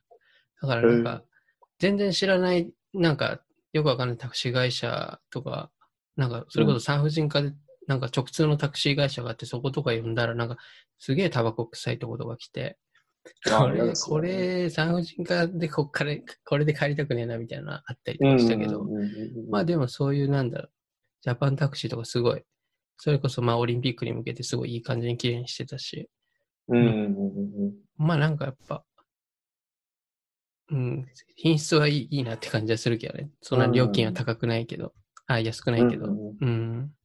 まあ、若干まあ日本のタクシー高いですよね。そうね、高いね。イエローキャブ、イエローキャブとかウーバーとか。まあ、ウーバーはもう、うんウーバープールが僕デフォデフォになってたから、相乗りがデフォになってたうん。ので、あの、そんなに、まあ、もともと、いや、あの、高くはなかったんですけど、うん。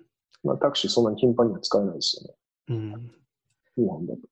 今は結構、もう電車とかってこ感じ？よく移動は。そうですね、電車で、まあ、あんまり、まあ、こういう性格なんで、遠出とか、なんかどっか行ってみようとか、うん。あんまりないですけど、なんか仕事とかだったらどっか行ったりもしましたけど、あとはそんなに出歩いてないっすよね、なんか。うんまだなんか東京でもいろんなとこに行ったりみたいなのはないの？そういう観光を一切してないですし、多分しない気がします。じゃあ今度海行こうか。え？わかんないけど。海？何何人かで。ああ、いいっすよ。うん、鎌倉とか好きな。鎌倉の海っすか？うん。いいっすね。まあちょっと、うん、何人か誘って、まあそのきっかけを作んなくちゃいなってな、なんか、もし出ないんだったら、ちょっと一緒に僕も出かけてああそうっすねい意味ぜぜひぜひ自分で行かないんだったら、うん。えー誘われたら行くんで。うん。すいません、あの、怠け者で、いそこら辺は。えそういう意味では、あれな、まあちょっと脱線するかもしれないけど、はいはいはい。そういう自分からいろいろこう、どこどこ行こうとか、何食べようとか言ってくれる女の子の方がいいみたいな。あもう非常にそっちの方がいいですね。なんか、そんなにこだわりもないですし、なんか新しいことだったら全然、あの、チャレンジしたいですし、うん。だから、相性、まあ相性というか、どんどん誘って、なんか違うところに連れてってくれて、なおかつ、なんか、普通に楽しんで、なんか、なんていうんですかね、あの、なんかひ一人で楽しめる方ってのもまたいいですよね。なんか、まあ、じうん一緒に楽しめるのもまあいいんですけど、なんかこう、あんまり気を使わずに、うん。まあ僕にあんまり気を使わずに、あの、非常に楽しそうな感じの方とかもうん非常にいいですよね。なるほどね。なんか全部決めてくださいみたいな感じの方よりは、なんか、うん。まあ、横着な考え方かもしれないですけど、そっちの方がいい気がしますね。なんか、そういうのをこう、なんかいろいろやってる人にこう、ちょっと寄り添って、なんかうん。うん、面白い感じにできそうだよね、りょりょうくん。その、なんか発起人っていうよりは、そういう、ああ、まあそうですね。まあ、サポータータイプって言ったら変ですけど、なんかこう、うんあんまり、なんか、細々としたことを、その対象者に対してするのはあんまり苦にはならないので、うん、自分が発起人としてなんかこういろいろ物事を動かしていくっていうタイプでもないので、うんまあなんか結構、りょうくんの今までこの人タイプみたいななんか写真何枚かいろいろ見たことあるけど、大体なんかすごいアグレッシブっていうか、なんかアクティブな感じだもんね、大体。うんまあそうですね。なんか、いやでもあの、うん。どうなんだろう、おとなしい目のタイプよりは、うん。あアクティブな方の方がいい気がしますね。まあいろいろと、あの、今、遡ってますけども、あうんの確かになんかこう、るなって感じが 話聞いてたら。そうですね、なんか、結構なんか、あ、まあ、楽しそうにしてる人がいいですね。うんなんかこう、いわゆるちょっとおとなしめの、うん。僕の後ろについてくるタイプの方よりは、あの、まあ、並んでもしくは、うん。ちょっと半歩先とか行ってる感じの方の方がいい気がしますね。うん、確かに、りょうくんになんかついてくるタイプの感じの人となんか付き合ってたら、なんか理由を聞いちゃいそうな気がする、俺。なんか理由があって、多分、あれかな。いや、なんか多分そうなったら多分最初は、あの、全然、あの、リードすると思うんですけど、うん。もう完全に僕と、あの、性格とか資質が一緒で、なんまあ、特に何もせずとも大丈夫な方、あの、どこに出かけずとも、あの、のんびりできる方だったら、まあ相性もしかしたらいいかもしれないですけうど、ん。なんか、リードしてほしいとか、どっかいろいろ連れてってほしいとか、あの、楽しませてほしいとか、になると、長くは続かないかもしれないですよね。爆なんかいろいろプランなんか、いろいろプラン立てる方得意な方いらっしゃるじゃないですか。うんまあ、泉田さんもそうだと思うんですけど、なんかここれ行こうよ、どこ行こうよとか、あの、こういう企画とか、こういうパーティーがあるとか、結構気軽に誘ってくださるじゃないですか。うん。僕はそのタイプではないので、まあ断定的にこう決めつけるのもどうかと思うんですけど、なんかそういう感じでもないと思うので、あの、いろいろ、まあ、ししますけど、あの、もちろんその、相手に任せっきりじゃなくて。うん。まあ、でも僕、うん、僕としてそんなになんか自分の思った通りにやりたいとか、自分が行きたいところへ行きたいとか、そういうのがあんまりない。うんなんか、りょうくんとこう接してって、まあ友達とかでいろいろその、まあ男子会とかもやってて、なんかそういう企画を僕はこう、パンってこういうのやりましょうって言うんだけど、うんうんまあなんか本当にりょうくんってそれに対してなんかいい、いい素材をこう、ヒュッて出してくるっていうか、なんかそれこそ男子会でなんかどのレストランにしようかなみたいな、すごい悩んでて、そこでやっぱりょうくんが、このレストランいいんじゃないですかみたいなの出してくれたところがすごい良くて、結局そこでずっとやってたんだけど、ずっとやってましたね。やっぱなんかそういうなんかこう、パスをしっかり出してくれるから、うん、あなんかその任せっきりとかではないから、なんかそういうのは別に男女関係でもそこはなんかバランス保てそうやんねって、なんとなく今思って。なんかあの、場を作ってくれれば僕はその場であの精一杯プレイしますよって感じですよね。だからあの、レストランとかもそうですけど、まあ男子会で、あの、まあ広め、ひ広い会場で、まあ混むこともなく、ちゃんと会話ができて、で、まあ飯もうまくてみたいな。うん、で、そんなに高くないところとか、なんかあったら、あ、こんなのありますよとかで、まあ、うまくそこが定着して、そこがなんか、定、定会場みたいな、その、うん、そこで開催することが多くなりましたけど、まあなんかそっちのタイプかなと思いますよね。なんかうん。自分で場を作るタイプというよりは、場があればそこでこう、いろいろと、あの、か、まあ、誰かとの関係を取り持ったりだとか、その話題を提供したりだとか、うん。あの、まあ盛り上げ役とまではいかないですけど、あの、その場でちょっとなんかこう、その場の中のオオーガナイザーみたいな、オーガナイザーっていうか、あの、マネージャーと言いますか、うん。なんかこう、あの、場をこそう回していく、ん。特になんかそのね、あの、僕、飛び道具的なものがあるわけでもないですけど、なんかこう、サポート的なことは、うんなんか、性に合ってると言いますか。うん。なんかありますよね。だから、その、そのタイプだとは、まあ、まあ、薄々感じてはいたんですけど、まあ、あんまりはっきりせずに、まあ、沖縄帰ってきて、うん。まあ、結構、こもりっきりでいろいろ作業をやってた時に、まあ、言ったら自分でその企画して、自分でこの場を作り出して、まあ、例えば、えー去年の4月ぐらいから始めた YouTube とかも、うん。あの、やらない、やった方がのもちろん伸びるんですけど、あの、例えばもう沖縄だっったら、行ったらもう、もう最高のロケーションなんで、キャンプ行ったりだとか、海行ったりだとか、うん。あの、全然企画があったんですけど、もう本当に体が動かないんですよ。その企画し、なんか、一切なかったね、案がそういうの。そう、なんか、やろう、いいんだろうなと思うんですけど、なんかできなくて、うん。それで結構悩んだりしたんですけど、なんかこう、行ったら、まあ、ニューヨークから帰ってきて、しばらく、まあ、自由の身っていうのも変ですけど、なんかこう、あ自分の好き勝手できるんだと思って、うん。楽園に飛び込ん、楽園だと思ってたところに飛び込んだら、楽園に入った瞬間に楽園じゃなかったみたいな、うん。じゃなくなったみたいなのがあって、こんなにもきついものかと思いましたもん。あの、場がないことは。場を作るということ。あの、場を作るというか、何かをこう、うん。生み出すこと。うん。が、あの、まあ、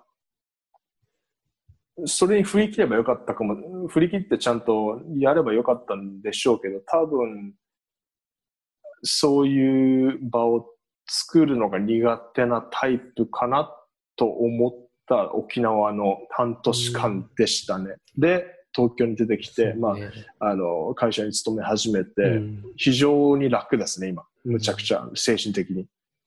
なんかそのあたり、。うん沖縄に帰ったことですごいなんか、個人的にはっきりしてたよね。なんか、そもうのははっきりはっきりしましたね。分かったってなんかあの感じだったもんね。そうなんか、もう両親も、ん心配し始めて、最初はもちろんあの、ん何年ぶりかにね、あの、ゆっくり、うんあの、時間過ごして、まあ僕もすごく嬉しかったので、最初の1ヶ月2ヶ月ぐらいは、あの、うん。まあ親父と一緒に畑とか耕したりとかして、うんあの、思い出話とか、まあね、これからのこととかいろいろ話して、まあ、あの、いろいろキャッチアップしてたんですけど、うん。徐々に僕が消耗していってたんですよね、あの、うん。こもりっきりで、でも、なんかこもりっきりだけど何していいかわかんない。何していいかは、なんと、後までは分かってるし、例えば渡るくんと相談してる時も、こういう、うん。あの、渡るくんアイディアマンなので、こういうことやればいいじゃん、みたいな、あの、こう、すごくいい企画とかをうん。投げてくれるんですけど、なかなか体が動かなくて、で、なんか結構悶々と、うん。あれ？俺、こんなにメンタル弱いの？みたいな、なんかこの、ずーっとメンタルとか、まあフィジカル面でも安定してる数年間だったので、ニューヨークでは、うんあのいろいろ気を使い始めて、うん。もう何が起きても余裕だみたいな感じだったんですけど、うんまあやっぱ環境がガラッと変わって、その、す面、なんかこの、向き合う面がガラッと180度くらい変わったので、うん。あの、場所も変わってますし、それで結構、あの、なんかこの、予期してなかったシチュエーションにうん。戸惑って、まあ、それからまあ、脱出できて、今、東京半年ぐらいですけど、まあ、あうんの、働ける場所があって、うんで、そこでなんかこう、あの、いろいろ自分のできることをしてっていう感じがすごく、あの、性に合ってると言いますか、今のところは。うん。まあ忘れないようにしたいですよね、この、うわ、忘れないだろうなと思うんですけど、多分まあ忘れるんでしょうね。わかんないですけど。いや、でもなんかこう、東京に来てね、また働き始めて、結構生きうん生きなんかし始めたっていうか、また、ね、そうですね。非常に安定してると思います。うん。りょうくんが戻ってきたなっていう、個人的にはうん。感じだね。すごい。うん。うん。なんで、うん。まあ、やっぱ経験しないとわからないことがたくさんあって、うんそれが結構あった1年間だったので、ちょうど1年ぐらいなんですけど、うん5月に帰っ、5月末からうん帰ってきたので、うん。ちょうど1年ぐらいで、うん。なので、まあ、もう、まあ、わ渡るくんとも、まあ、渡るくんが言ってたことなんですけど、まあ、もう、あの、うん自分が経験したこと、あと自分、自分が見たことしか、聞いたことしか、だから自分が見たことしか信じないという、あの、うん。いろんな情報がたくさん手に入る、蔓延してて、もう、それに疲れてしまうこともあるんでしょうけど、一旦ちょっとこのフィルタリングかけて、あいや、うん俺が体験してないから、それはもう、それに関しては分からないみたいなうん。スタンスを取ることがこれから大事かなとも思いますよね。うんそのこの時代だからこそ。うん。まあ、基本的に疑う疑ってると言いますか、いろんなことに対して。どんな報道があっても、どんなあの意見があっても、うん。それはちょっと自分が見たことでもないし、経験したことでもないので、それについて言及するのもひ、まあ、気をつけないとなとは思いますよね。うん確かにね、なんかそういう意味で、振り回されやすい世の中だなって思うし、何なんだろう、その、ツイッターとか、まあ、いろんなブログとかニュースとか含めて、なんか自分が黙っててもどんどんどんどんこう、アップデートされていくじゃないですか、情報が。うんうんうんうん周りからの。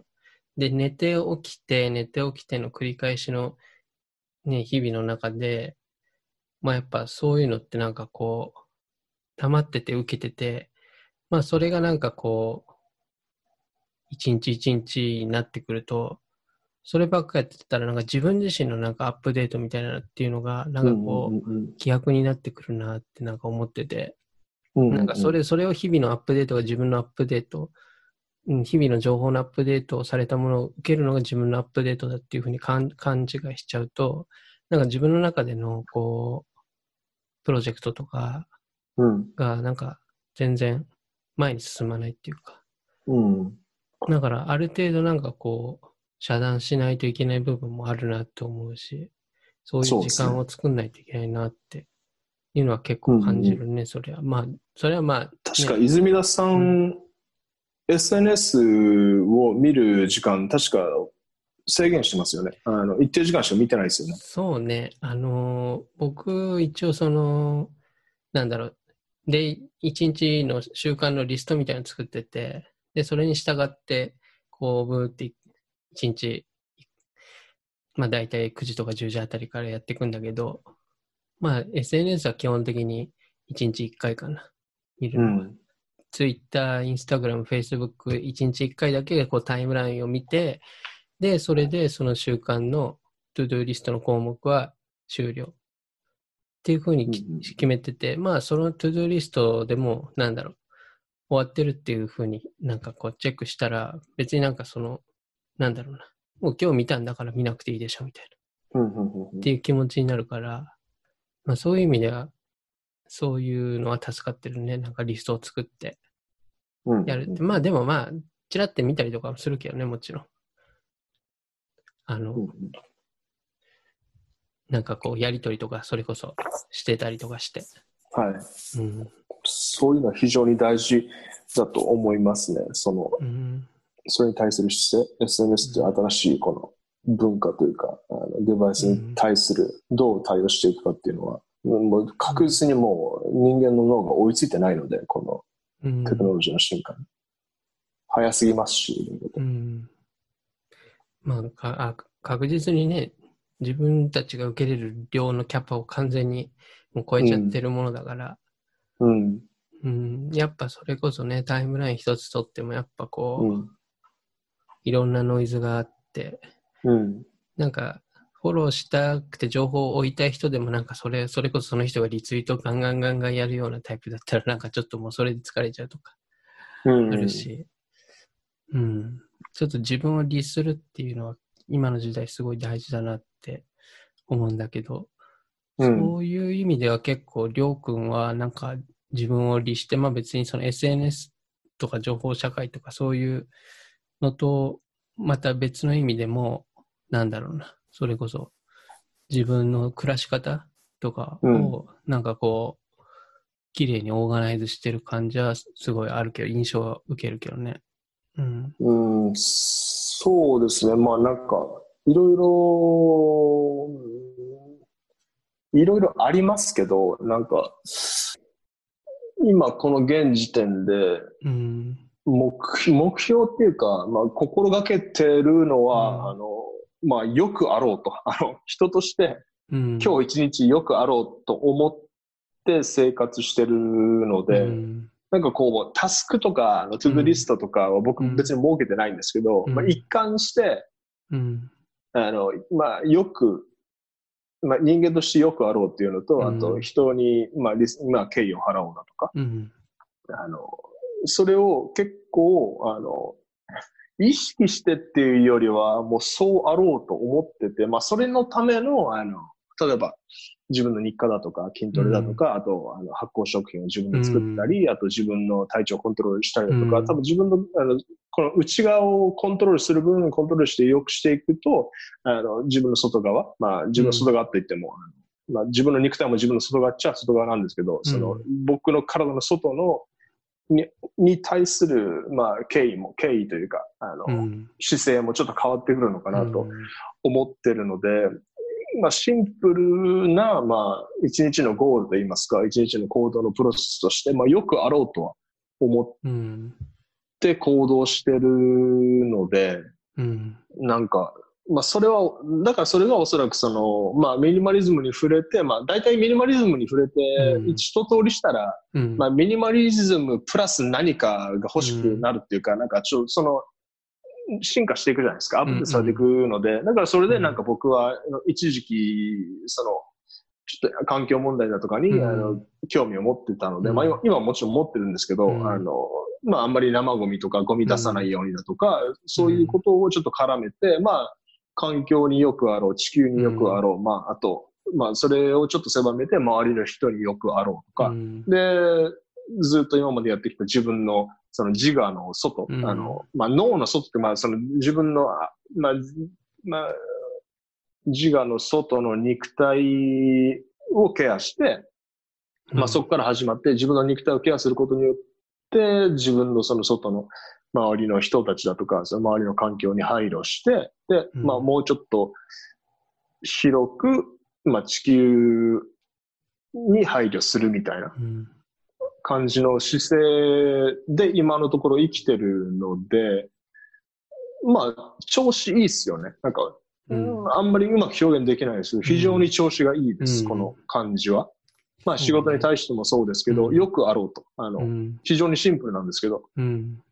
だからよくあろうということだとか、あとその、SNS とかで、まあいろんな情報が流れてきますけど、まあ例えばなんかこう、他人と比べるのは良くないだとか、あの、その、うん。比べるのは自分自身だとかいうのって、まあ、あの、字面で、まあ、もう何百万回と多分流れてきた内容だと思うんですけど、それをまあ実際に体験すする上で、まあ、実際体験することが大事だと思うので、例えば僕が今、あの、クローゼットの中を一新して、あの、こういうふうにじゃあ、あの、この服を着てみようだとか、うん。そういうのも、なんか他の人よりかっこよくあろうとかそういう感じじゃなくて、まあ、うん。過去の自分よりかっこよくあろうっていうのを、うん。あの、まあ、他人と比べずに自分自身と向き合うだとか、自分自身と比較するべきだっていうのを、まあ、フィジフィジカルというか実際に体験することを、まあ、心がけてると言いますか。あの、うんその、SNS で流れてくるものを、ああ、なんか分かったつもりで消化するんじゃなくて、まあちょっと実践してみて、うん。あの、新しいものに挑戦することが大事だっていうのは、まあ、もちろんそうなんですけども、果たしてそれを実際に体験してるかだとか、ん。あの、そういう、ちゃんと体験すること、まあう、ん。人生を全うすること、うん。全うすることっていうかなんかその、あの、いろいろ、まあ、あると思うんですけど、あの、まあ、今で言うと、何ですかね、あの、なんかジョン・ F・ ケネディがね、あの、うん。政政治、政府が人に何かすることを期待するんじゃなくて、まあ人が政治に対し、政府に対して何かできることを考えようみたいな、あるいは国に対、国が、あの、国民に対して何かすることを期待するのではなくて、えー国民が国に対して何かできるのか考えようみたいなうん。のがあるじゃないですか。うん。あの、で、なんか僕が最近読んでるビクトル・フランクルっていう方の心理学者の方が言ってたのが、あの、あー人生自分の人生において自分、まあ、人生が僕に、あの、じ人生が自分に対して何を提供しているのかではなくて、あの、自分が人生に対して何ができるのかを、あの、意識し、意識すること、うん。あの、が大事？それが生きる希望、生きる希望っていうか、それが生きるということだみたいな感じだったんですけど、うん。まあ、僕もそうですよね。なんかこうあの、他の人が自分に何をしてくれるかとか、あんまりかん、まあ、考えずに、まあ、他の人に何ができるかだとか、うん。あと、まあ、自分の体に対して何ができるかだとか、うん。その、欲しい、まあ、今生きてる環境の中で、うん。環境が自分に何を提供してくれるのかっていうのを考えずに、自分が何を提供できるかうんっていうのを、意識、まあ、なんか書いたりとかも別にしてないですけど、あの、うん。ひっくるめると最近そういう感じのうん。意識が強くて、なのでまあそれ、今そんな感じで結構、うん。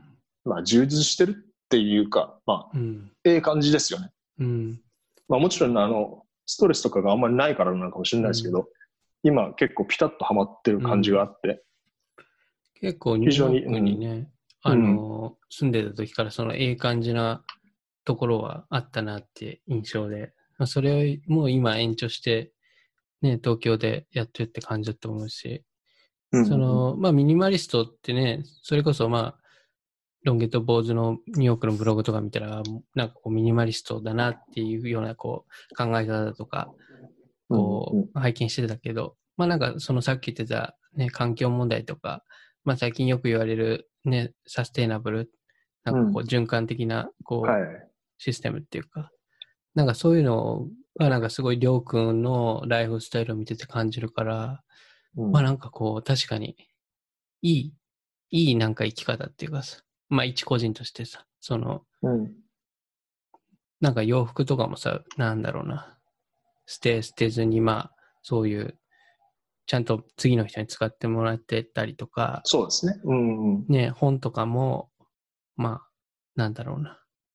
こう、まあ、服と同じで、まあね、次の人に渡したりとか、そうですね、うんそれが多いですね、僕は。まあ、捨てりゃいいんですけど、捨てないですよね、僕は基本的に。うんなんかそのあたりさ、なんかある意味ミニマリストとかっていうのを流行ってるあたりのなんかこう一個の課題っていうかさ、なんかまうん。あ捨てることでミニマリストに、まあなれる部分もあるけど、その捨て方っていうのはかなり大事だなって思うし、あとその、うん、まあ捨て方と、あとやっぱりこう、新しく何かを得るときに、買ったりするときにどういうふうなうん。ものを買うとか、セレクトとか、まあ、りょうくんとか今さ、住んでる部屋とかのものも家具とかも基本的に全部、なんかこう、中古のものとかで揃えてるって言ってたし、そうですね。やっぱなんかそういうね、こう考え方っていうかさ、ミニマリスト、ミニマリズムからこう発展した次の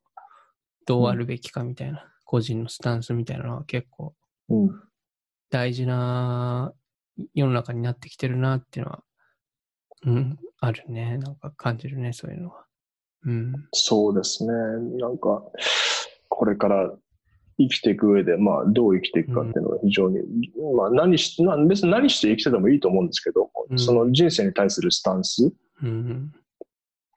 が、まあ、僕の中では重要になってきてるので、他の人はどうかわかんないですけど、あの、でもそれはいろいろ経てきてるので、いろいろ経験した上で、なんかこう、今この状態になってるので、もちろんこれが、うん。あの、劇的に変化するかもしれないですし、その、まあ、言ったらポジションを、まあ、よく取れとか、なんかそう、なんか、どの、ななんかポジションを取れみたいな、なんか、それが2、3年ぐらいなんかいろいろツイッターで流れてきた気がするんですけど、うん、2、3年前ぐらいからなんか、うん。でも、まあ、ポジションを取らないことも大事、まあ、ポジションを取らないポジションといいますか、なんかこう、うん。すまあ、変化にうん対応していければいいなとは思いますよね。でも、まあ、変、その対応の仕方、どう対応していくかっていうのの、なんかこの少し一本柱といいますか、うん。なんか自分の中での、あの、うん。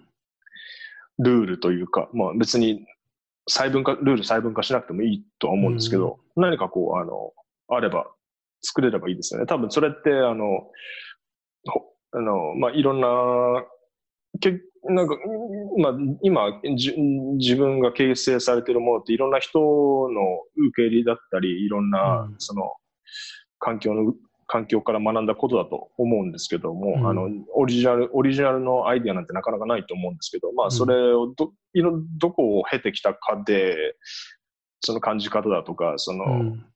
どう生きていくかっていうのは変わっていって固定化されていくものだと思うので、だから、まあ、いろんな人の意見を参考にしつつ、どういうスタンスで人生に向き合っていくかっていうのは、すごく大事かとも思いますね。何、別に何しててもいいと思うんですけど、あの、そのうん今自分が、あの、満ち足りていれば。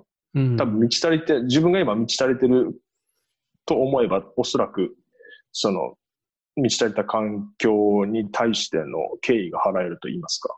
うんかなりまあ苦境になったら苦境になったでまたきついと思いますけど、まあ実際僕も半年前沖縄にいる時はきつかったし、うんまあ、それも過去っちゃ過去なんで、まあそれが、それを経て今があるっちゃあるので、まあまあ一概には言えないですけど、うん。あの、まあ、それもあの、ビクトル・フランクルが言ってた、その方はあの、ナチスの収容所、ユユダヤ人の方なんですけど、ナチス収、ナチスの強制収容所に、あの、まあ、投獄されて、もう、友人も家族もみんな、あの、亡くなってしまったんですけど、あの、希望をいかに捨てずに生きていくか。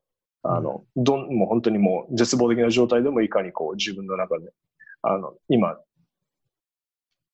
まあ環境がどう変化していくかはもちろんあの、そうなんですけども、今人生、自分の人生に何ができるのか、うん、あの、まあ、逆、まあ結構逆の考え方と言いますか、なんかこう、うん、俺の人生これからどうなるんだじゃなくて、人生に対して自分がで何ができるかっていうのが、うん、ああの、非常に強いメッセージでして、僕結構あの、いろんな人のあの、まあ、発言だとか、渡るくんもそうですけど、生き方を参考にしてると言いますか、ああんまり僕自分の、あの、オリジナルはないんですよね。なんか、いいろんな人の受け入れ、受け売りが多いので、あの、なんか、バーっていろいろ喋ってますけど、うん、それもほとんどどっかで読んだことだったりとか、どっかで体験したことだとか、どっかで聞いたことだとか、だとするので、まあ、それをいろいろ経て、なんか、今のところの僕の目標は、まあ、何しててもいいけど、とりあえずよくあろうと。他の、まあ、自分の体にも、あの、他の人にも、あと、まあ、環境にもよく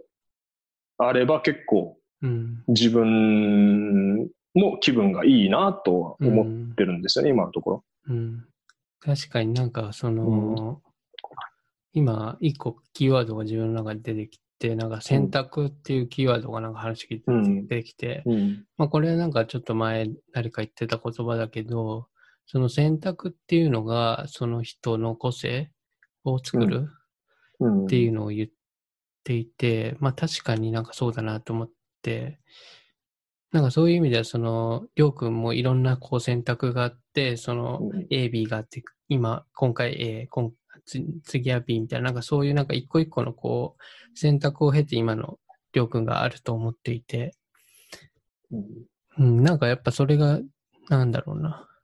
うん、結局、自分のオリジナルってその選択の集積でしかないなっていうのは、すごい思うから、うん。なんかまあ、オリジナルのね、人っていうのは、まあなかなか逆に言ったら、説明しづらいってところもあるだろうし、うん。うん、その選択を一個一個こう丁寧にやっていくのは大事だなと思ってて、なんか、うん、りょうくんはそういう印象あるね。うん。すごい丁寧に、こう、どうあるべきかとか、まあいろいろ考えて選択してるっていう。うん。うん。なんかこうイメージとしては、なんかいろんな、いろんなものが呪術つなぎで繋がっていて、今の自分があるわけで、うん、まあ自分も、まあ誰かのあの鎖というか誰かの、あの、誰かにつなぐ一本、うん、まあ一つの点みたいになると思うので、まあ、まあ線の延長線だと思うので、まあ、ど、何をパスするかといいますか、何をつないでいくかっていうのはありますよね。その具体的には何も、まあ、まあ、全然、あの、わからないんですけども。うん、でも一つの、まあ、選択肢として、まあ、どう生きるか、よく生きるっていうのが、なんか最近はありますよね。うん。うん、やっぱなんかその、りょうくんとか結構ゴミとかも、あれやん、生ものとか、こう自分でね、またなんか、あれしてる、コンポストとかしてますね、うん、生ゴミはゼロですね。ずっと全部土に返してますから。うん。やっぱそこまでできるってなかなかこう、なんだろうな。ある意味なんか、難難しいっていうかさ。なんかそこはなんかこう、かっこ、かっこたるなんかこう選択があって、それをやってるんだろうなっていうふうに。なんとなくやんないじゃん、それって多分。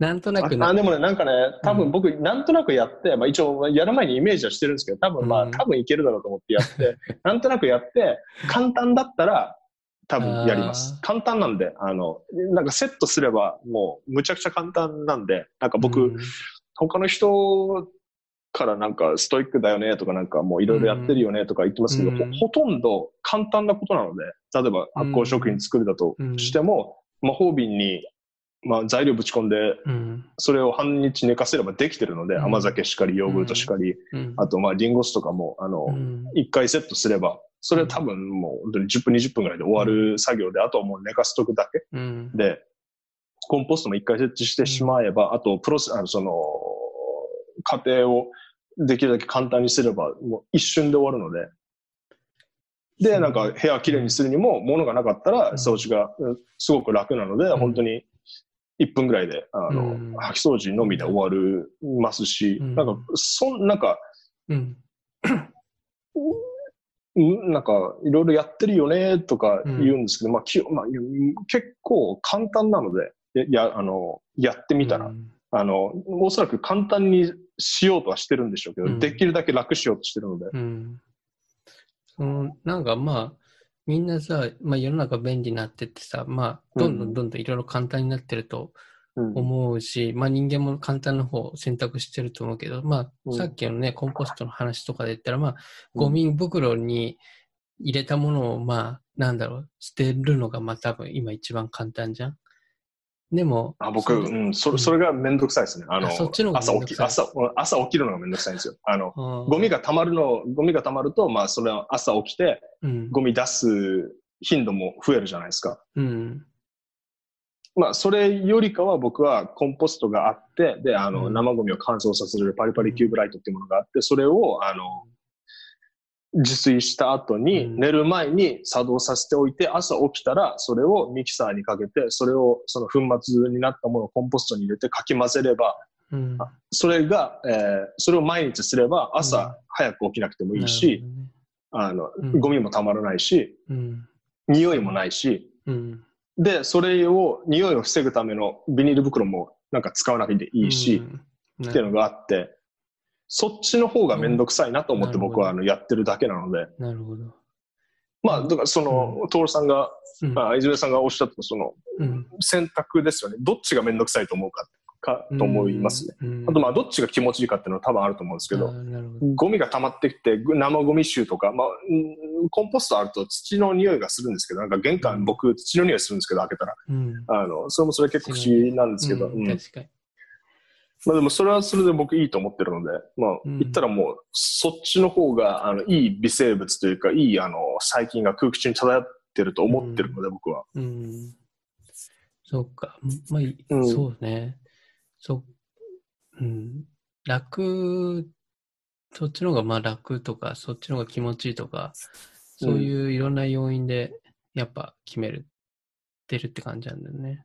そうですね。だからまあヨーグルトとか作るときとかも別にあの、うん。まあ増やしてるだけなんですけど、普通のあの生の牛乳とあのヨーグルトをちょこっと入れて生の牛乳分増えるみたいな感じなんですけど、うん。まあまあ増えますし、あの、ってことはまあヨーグルト自体の消費も減るんですよね。まあ時間はまあ半半日ぐらいかかりますけど、うん。半日かけたら、いったらヨーグルトが4倍ぐらいになるので、4倍、5倍ぐらいかな。5倍ぐらいになるので、まあ、その分、ヨーグルトの容器のゴミも減りますしって、うんなんか一応なんか自分の中で、こっちの方が、うんいいっていうのがあるんですよね。あの、うん。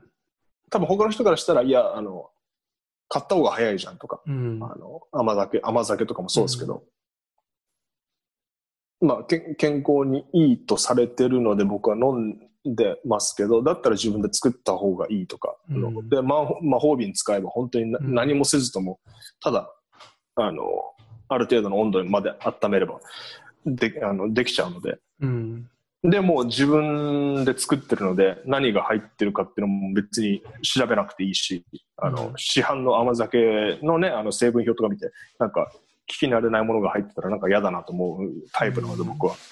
基本的に疑っ疑ってるので、あの、うん。いろんなこと。だからまあ、選択ですよね。うん意外とそれやってみたら簡う単ん。だっていうのがあるじゃないですか。で、まあ、さっき、さっきも言いましたけど、やったことしかし、あの、まあ、しできるだけ信じないようにしてると言いますか、もちろん、あの、うんなんか、お遊びで、あの、うん。ね、あの、まあ、ネタでなんかいろんなことうん。をなんか信じたり茶化したりもするかもしれないですけど、でできるだけ、うんまあ、やってみないと、うんで、そんなにあの、チャレンジすることが、たあの、高くついたりだとかっていうのもあんまりないので、まあ、それはもちろんあの高くつくこともあると思うので、それはちゃんと調べたりもしますけど、1回挑戦するとか、うん。2、3回挑戦するとかだったら、そんなにあのハードルが高くない世の中だと思うので、まあ、値段的にも。あのなので、そういった面でいろいろと試して、うん試した末、今こんな感じなので、どんどんどんどんまあもちろん変わっていくとは思うんですけど、うん。結構なんか、その環境問題とかなんかこう、そのためにやんなくちゃみたいな感じではなくて、どっちかといったら結構自分のためにこういろいろそうですね。そう。いうのをやってるって感じ。だよね。うん。うん。まあ複雑ですもん。だから自分がやってることが本当に環境にいいのかも、なんか若干わかんないですし、うん。あの、でも、なんとなく、まあ、納得がいく、メイクセンスするうんプロセスを僕は選んでるだけなので、そのもうサステイナブルとファッションなんてもう本当にもう複雑なんで、もうしもう調べる気にもならないんですよ、うん、確かに。うん。そうね。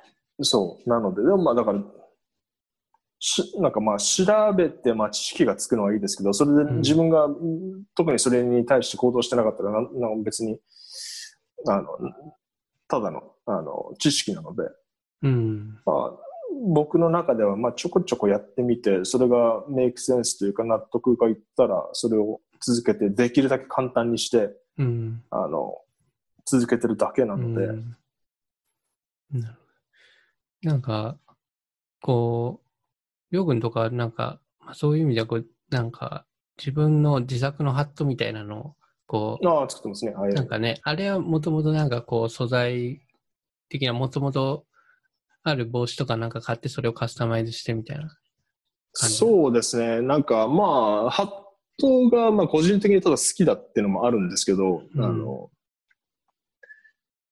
まあ、い世の中にピンとくるものがないときは、まあなん、自分で作れるんじゃねえかなと思いながら、まあ、いろいろとたまに思い浮かぶんですよね。そのなんかそのデザイナーみたいな感じで、そのなんかし、うんまあ、時間に追われて、うんまあ、時間に、あ締め切りに追われて、こう、うん。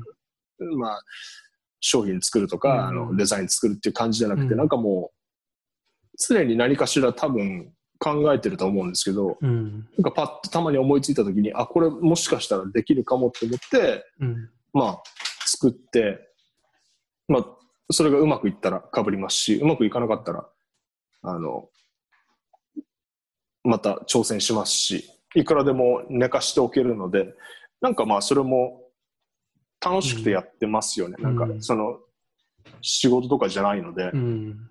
別に誰にも、まあ、文句言われないし、いくらでも時間かけれるし、うんっていうのがあるので、そこに別になんかそのなんか意義があってやってるわけではないですね。うんただ思いついたことをちょっと試してみるとかうん。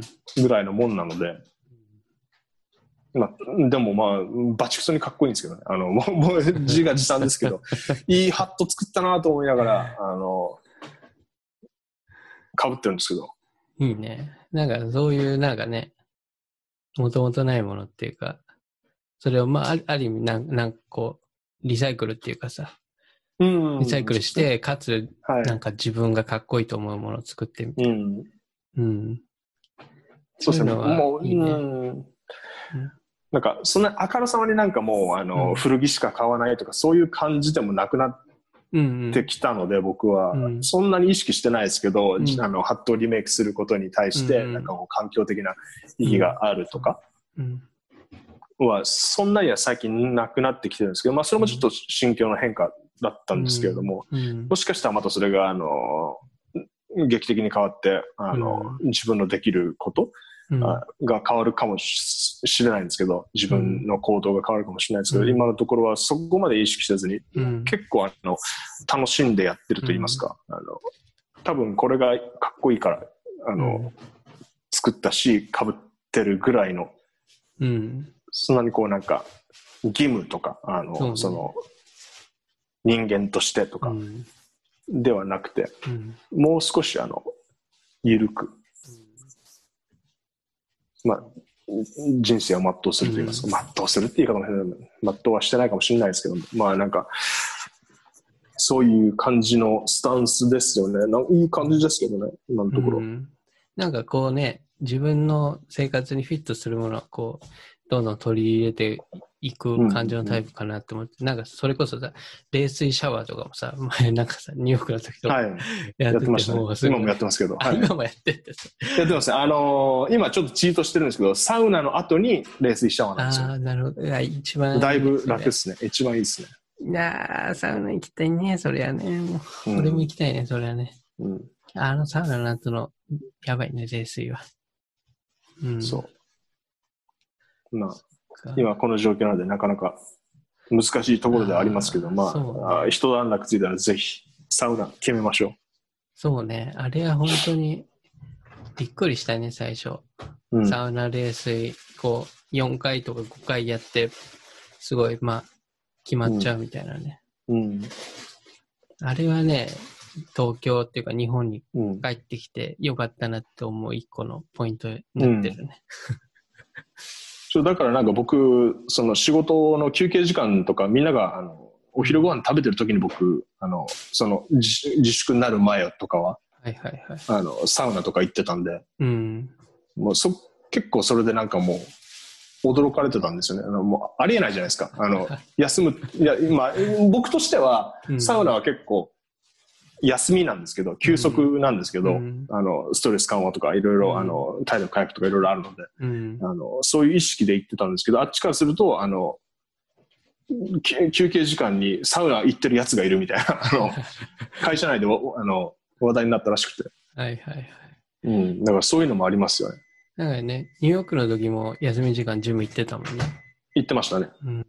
だから結構それがデフォになっているので、で、それでなんか、なんかもう、もうちょっと堕落した生活を送ってくださいよ、宮本さんみたいな感じでたまに言われるんですけど、僕としてはそんなに苦じゃないので、あの、そもそも。むしろ好きでやってるっていうか。もうそうやってみたら全然あの簡単っちゃ簡単なんで、そんなにあのきついことじゃないので、うん。まあ、筋トレとかだったらもちろんあのその筋なんか筋トレが目的じゃなくて筋トレはただの手段なので気持ちよくなるための手段なのでそれにのために30分ぐらいあのサクッとやってその後のね23時間30分が気持ちいい感じだったら僕はいいなと思ってるので、うん。まあ、あれですよね、なんかこう、言ったら、いろんなことを、いろんなことを、まあ、できるだけ簡単にこなしていって、あの、うんその余った時間、なんかの、のんびりするじゃないですけど、まあ、うん。好きなことやるっていうか、あの、うん。無駄な時間を大いに 楽しむみたいなうん。のがああるかもしれないですよ。できるだけ、あの、やるべきことは、パパッと、できるだけ簡単に終わらして、今自分が興味があることだとか、今自分が過ごしたい誰かとの時間だとかを、まあうん大切にできたらいいですよね。まあその、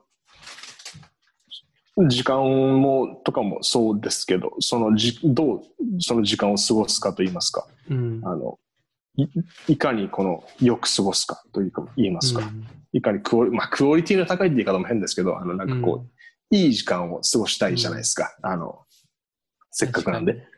うん。だからそれのための、あの、他の時間がありますよね。なんかいろいろと。うん。そうね。そのね、休憩時間の、まあ、例えば1時間だったら1時間のさ、使い方とかさ。やっぱね、その、自分が一番使ってる時間とかをいかにこう気持ちよく過ごすかみたいなところは確かに大事で、ね。ある意味なんかね、なんかこの間聞いたラジオで言ってたけど、なんかそこにかける、なんかこう、お金とかっていうのは、一番コスパがいいみたいな。まあそれこそなんだろうな。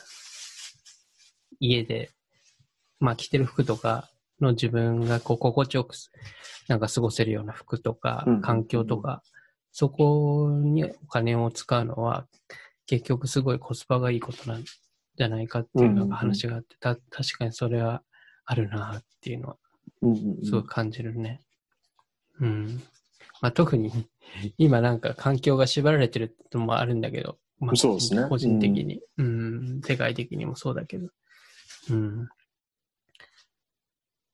やっぱね、まあうんうん。まあそういうところには、まあちょっと、なんかこう、無駄かもしんないけど、お金使ってみたりとか、無駄かもしそうですんないけど、ね。うんちょっと時間使ってみたりとかして、なんうんかね、うんうんいい感じに暮らしていきたいなっていうのは。そうですね。うん。僕最近そういうスタンスですね。うん。いいね。まあ、うん。まあ僕はまあちょっと一人暮らしじゃなくて、まあ家族もいるから、まあいろんなね、こともまたカオスになってくる部分はあるけど、うん。うん。まあなんか一人のね、一個人のマインドとしてそういうのは持ちたいなっていうのはある。うん。うん。そうそうそう。うん。多分、なんか、自分に、まあ、あれですね、まあ、まあ、結構まあ、逆もしかりで、まあ、うんコネクトしてると思うんですけど、他人によくしようと思ったら、まず自分によくしようとししないといけないし、うん。多分自分によくしてたら他人にもよくできるんじゃないかなと思いますよね。だからその自分に対してはお金をとか時間をちゃんとうん。使ってあげて、まあうん。良い、まあ自分が思う良い方向に、うん。あの、向かうことを、まあ選択して、まあその選択はもしかしたらあからさまに間違ってる時もあると思うんですけど、あの、うん。例えば、もう一時の、まあ、なんですか、あの、ドーパミンとかアドレナリンのために、まあ、ギャンブルにはまるとか、それは、あの、い一概に、その自分が幸せになること、行動かと言われると、ちょっと答えられないんですけれども、その、うん自分によくすれば、うん自分に、まあ、ある一定の方向で自分によくすれば他人にもよくできるのかなと。うん。その、もしかしたら自分、今その、例えばギャンブルにはまってしまう方が、そういう手段で、あの、うん。自分を満足させてたら、自分の外に対しても、その満足のさせ方が、そうういうタイプになってしまうのかもしれないというか、ん。うん。もしくはその、あの、僕がやってるそのね、うん。自分を良くすることは、例えばうん運動するだとか、うん体にいいもの食べるだとか、サウナやるとか、しっかり寝るだとか、そういうケアをしてると、うん。あの、外にもうん。そういうケアをし始めるのかなというか、うん。あのそういう方向性で、うん。あの、よくしていくのかとか、確かに。ありますよね。なんか、それこそまあ、なんかこう、自自分をこう、幸せにできない人は他人も幸せにするのは難しい。っていうのは結構思うね。うん。なんかこう、まあ、それこそ、なんかこうカップルとかの話でもさ、やっぱさ、なんかな、まあ二人ではも楽しいっていうのはまああると思うんだけど、まあ、一人で楽しくないと二人でうんも楽しいっていうのは難しいんじゃないかなっていうのは思うね。やっぱなんかもしかしたらその、うん。一人が楽しくないと、あの、相手に楽しさを求めてしまうだとか、そうそうそうそう。相手で補おうとしてしまうだとかっていうのももしかしたらあるかもしれないですよね。そうね。その二人だから二人楽しいって、うん。やっぱなんかその依存みたいなところにつながっていくのかなって思うし、やっぱある程度自分でも幸せな状態の人が、まあ二人二人でこうね、カップルになることでより楽しくなるみたいな、そういう相乗効果はわかるね、逆に。すごい。なんかお互いそれぞれ幸せだったら、その幸せが、まあ、このうん相乗効果で、そうねま。た生まれるっていうのはあると思いますね。ね。うん。そうね。うん。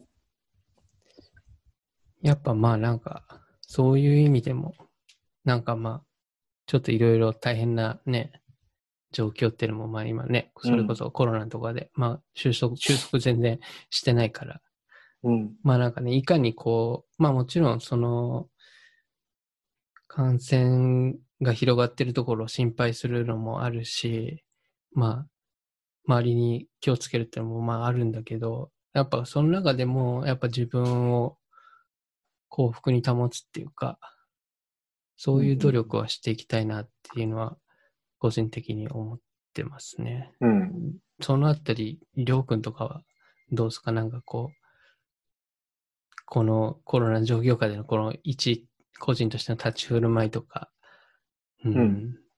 なんか難しいと思うけど、いや、まあ、あんま変わんないですけど、うん、まあ、家にいる分、まあ、本、たくさん本読んだりだとかうん。してましたけど、うん、あんま基本的には変わんないかな。なんか特別なことしてるわけでもないですし、うん、うん。まあなんかスタンス的には、うーん、変化は、まあ僕の中ではあんまりないので、もし僕が感じ取れる変化があれば多分それを察知して適応できればいいなとは思うんですけど、なるほど。まあそうまあでもあのうんおっしゃってたように、あの、あんまり情報で消耗しないように、うん。あの、気をつけてはいますけど、うん。まあまあ基本的には変わんないですよね。あの、うん。うんまあ、できるだけいろんなことを、まあ、簡単にして自分の中での、まあ、幸福度というか満足度を高めていって、まあ、心に余裕を持ちつつ、うん。まあ、来たるべきうん。時、まあ、来たるべき時に、まあ、備えるといいますか、そういう時になった時に、うん柔軟に対応できるような心の余裕は持っていきたいなと思いますうんね。スペースがないと対応できないじゃないですか。いっぱいいっぱいだと。うん。確かに。例えばその感情に支配、感情に支配っていうか、あの、うん。不安になってる時に、あの、うんきつい状況がポンと来たら、非常に厳しいと思うので、それに対応するのが。ねうん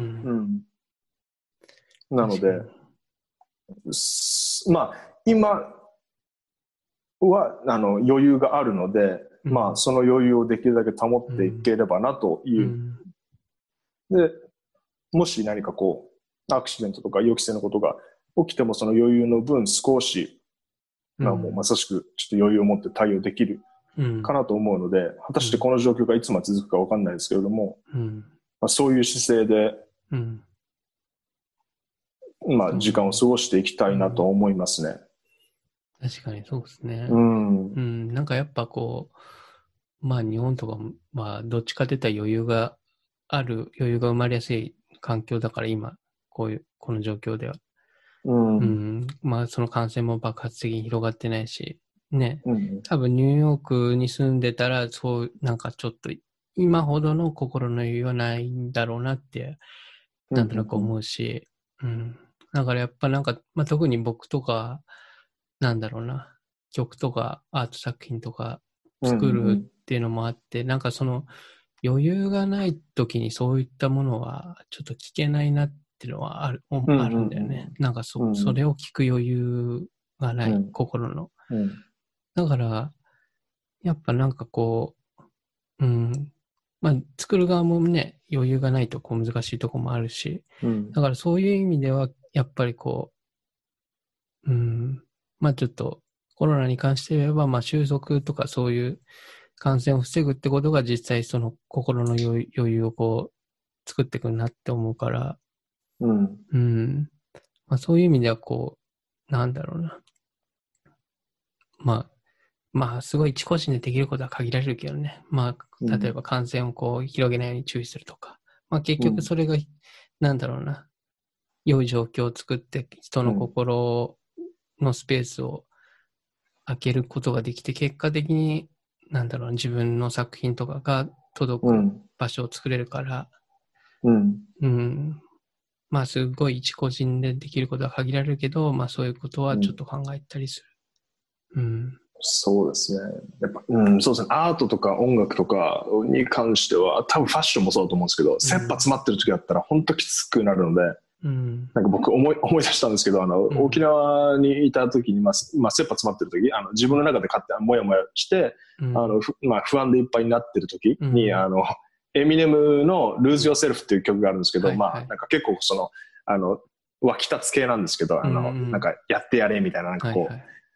あの、人生は一度ししかないからやってやれみたいな、まあ、うん。メッセージソングっちゃメッセージソングなんですけど、それを聞くのも本当きつくて、なあ多分、あの、漫画が読めないだとか、うんあの、本も読めない、うんあの、な読みたくならないとか、あとうん音楽が楽しめないっうんてなったら、多分結構黄色信号だと思うので、うん。あの、そうなってたらちょっと、あの、いろいろ対策を考えないとまずいかと思いますね。だから僕が最近、あの、朝起きて、あの、音楽かけて、うん、ええ感じにコーヒー飲みながら、うん今日何着ようかなとか、あの、うん。できてるのは、多分今、心に余裕があるからだと思うんですね。うん。あの、例えばファッションにこだわってみようとか、こういう格好してみようだとか、うん、あの、こういう音楽聴いてみようだとか、うん、いろいろそういうのは、心の余裕というか、まあ、精神的余裕から生まれてる気がするので、うん。だからそういう環境に、あの、できるように、あの、まあ、うん泉谷さんもおっしゃってた、まあ、自分ができること、多分お、多分おそらくすごい、あの、個人ができることなんてちっちゃいことだと思うんですけど、うん。もう、まあ、自分がアーティストであるなら、その、まあ、作るのももちろんそうなんですけど、うんその、周りに何ができるかだとか、あのそうね。自分がこう、不安になって、いろいろと、あの、精神乱されてやってしまうと、まあ、周りにも少なからず影響を与えるだろうし、うん。その周り、与えた影響がどんどんどんどん、まあ、うん。水の波紋のように広がっていくのかもしれないし、っていうのを考えると、まあ、もし心の余裕があるのであれば、それをできるだけ乱さずに、あの、うんいい、あの、波紋を広げればいいかなと思いますね。なんかこう、不安な人に、こう、うん。不安な人と不安な人うん。がくっついたら、あの、うんもっと多分不安になると思うので、うんまあ、それを、まあ、できるだけこう、うん。あの、自分のいい雰囲気といいますか、それで、自分の余裕をちょっとこう、あの、うん分け与えると言いますか。そういうことができると、まあ、あの、すごいちっちゃいことかもしれないんですけど、うんまあ、巡り巡って、余裕のある環境に戻るのが少し早くなるのかもしれないですよね。うんそうっすね。うん。まあ、多分、やっぱなんかこう、周りのアーティストの人とかでも、まあ別にコロナでとかの話、まあ、まあ関係するけど、まあ直接関係しない、うんまあ関係しますね。あの、環境問題とかにも結構関心を持って活動してるアーティストの人とかもいて、うんやっぱなんかそういうのは、なんだろうな。アートと一見関係ないように思えるけど、音楽とかと関係ないように思えるけど、そういう意味で関係してるんだなっていうのは、うん今ちょっと思いましたね。うんまあ、なんだろうな。今回、今回じゃない、ポッドキャストとかも出てもらった、なんかエミューさんとか、アンビエント音楽やってますけど、まあ結構環境問題とか、いろいろ、なんだろうな、すごい、アンテナを張ってる方で、うん。うん、やっぱアンビエントっていうのは環境音楽っていう、そうのん。外の自然のサウンドから取って作ってるものとかがあるんで、うん、やっぱなんかそういうところにすごいアンテナ張ってて、うん、やっぱ大事なんだろうなと思いますね。その、まあ今回のまあある意味コロナもその環境破壊が、まあちょっと、なんだろうな、影響してるところもあるはずなんで、うん、だから結構まあ話し始めると話がなんかバッてこううん広がるようなことになっちゃいますけどね。うんうんうん、結構、一面的じゃないですもんね。そうですね。うん。なんかまあ、まあ、様々なうん、様々な要因が重なって今があると思いますので。うんそうね。まあ、考え始めると結構いろんなことを考えれるし、まあ、そういう考えるタイミングなのかもしれないっていうのも、個人的には思いますね。うん。まあ、その考えをバーって広げて、いかにまあまた戻って、うん。自分に戻っていくかっていうのは大事かもしれないです。うん。今のところコントロール、まあ今のところコントロールできるっていうか、まあうん一番コントロールできるのは早いのが自分の体なので、うん。そうね。まあそこから、コントロールっていうか、ケアするうん。感覚に近いと思うんですけど、あの、うん。うん体ってね、あの字が一応まあなんか存在してますけど、うんそれ以外は他の生物が確か70%くらい僕たちの体は別の微生物とかでこうあのうん構成されてるので、どっちかというともう他人の他人の付き合いといいますか、あの他人というかあのうん。他者との付き合いに近いと思うので、コントロールするっていうよりはまあケアするっていう感じに近いのかなと今うん思ってて思いましたけど、うんなんかこう自分ができることをコントロールするとかよく言う、よくなんかよく言うじゃないですか。そのなんか自分ができることを集中するとかそういうのはあると思うんですけど、まあそれそれになんかそのコントロールっていう言葉を使わずになんかうん。自分がケアできるところをケアするとか、そういうことでそのケアした分、そのももまあおそらく自分の体の細胞もケアしてくれると思うし、自分のことを。うん。で、その、その、どそれがどんどんどんどん周りに広がれば、何かしら、あの、ケアした分、帰ってくると言いますか、ケアした分、ケアが広がる、帰ってくるって言い方は変ですけど、あの、ケアした分、どんどんどんどんケアが広がっていくのかなとも思いますので、まあ、あれですよね。なんか、ある意味なんかこう、想像力っていうか、うん。まあ結構、なんだろう、結構想像力は大事だなと思いますね。そのどこまで想像できるかって。その、うんうんうん。本をリサイクルする、ファッションをリサイクルする、で、誰かに届けるっていうのも、うんうんうん。それをなんかこう、ただお金がそこで、メルカリポイントが入ってくるからとかじゃなくて、うんなんかどこまでその、なんだろうな、次の人のことを想像できるかとかは、なんか結構大事だなって、まあさっきの話とかもつながると思うんだけど、うん。その想像力って、なんかこう、まあどっちかって言ったら今の時代なんか豊かになりにくいのかなって個人的には思ってるんですけど、でもその分大事かなと思ってて、うん、例えば今ここに自分があの座ってるデスクには、うん、なんだろうな、例えばこれが100年前とか、まうん。あそれこそ1000年前とかはどういう場所だったんだろうとか、こう想像することで、なんなんかな、こう自分のなんか周りの見方とかも変わってくるかもしれないし、うん。うん、結構、特に今、なんだろうな、結構世界規模でね、コロナも起きてるわけで、そういう意味でのこう、遠くのことを想像する力も必要だし、う。うんん。やっぱ想像力大事だなってなんか、うん、うん思いますけどね。うん。まあ僕がこのポッドキャストを、うんまあ、収録してて思ったのは、まあなうん想像力で言うと何かしらにつながってるっていう想像をすると、まあ下手なことできないよなと思いますよね。あのいろいろつなが なんかいろいろつながってきて今、うんね今のところ僕がいるわけなので、うん。これがつながると想像すると、まあできるだけベストを作りたいですよね。うん。そうですね。なんか、うん。まあそこまでまあ気負わなくていいんでしょうけど、もう少しうんあの、なんか肩の力を抜くっていうのも大事だと思うんですけど、なんかね。うん。うん。なんかもう全然話、ちょっとそれちゃうかもしれない。今なんか、つながって、想像力でこう、つながってるっていう、なんか思っキーワードが、あの、うなんか、小学校の時に、うん。あの、家まで帰る道で、なんか、うん。つながってるっていう看板を、なんかか、うん掲げてる工場みたいなところがあって、えー結構自分お腹痛くなりやすいんで、そこの、なんか、工場の、なんかこう、うん。トイレとか借りに行ってたんですけど、えーう。うんん。なんかそこでいつもなんかこう、喉も渇くから一緒に水、なんかその下水道の水うん。をなんか飲ましてもらってたりしたんですけど、なんかそこのおばちゃんが、下水、下水道の水って言いました？よ。あ、下水道じゃねえ。あの、水道水すいません。間違えました。トイレ、トイレ。ごめん。やばいやばい、それは。下水、あの、水道水です、ちゃんと。水道水ね。うんはいはいはい。そうそう、水道水。浄水場、浄浄浄水場ね？普通の水です。浄水道のね。はい。浄水道、そうです。それを飲ましてもらったんです。そこのおばちゃんがいつも、なんか、ういや、なんか一週間前、あの、その、水道水からカルピスが出たんだよって言ってて。で、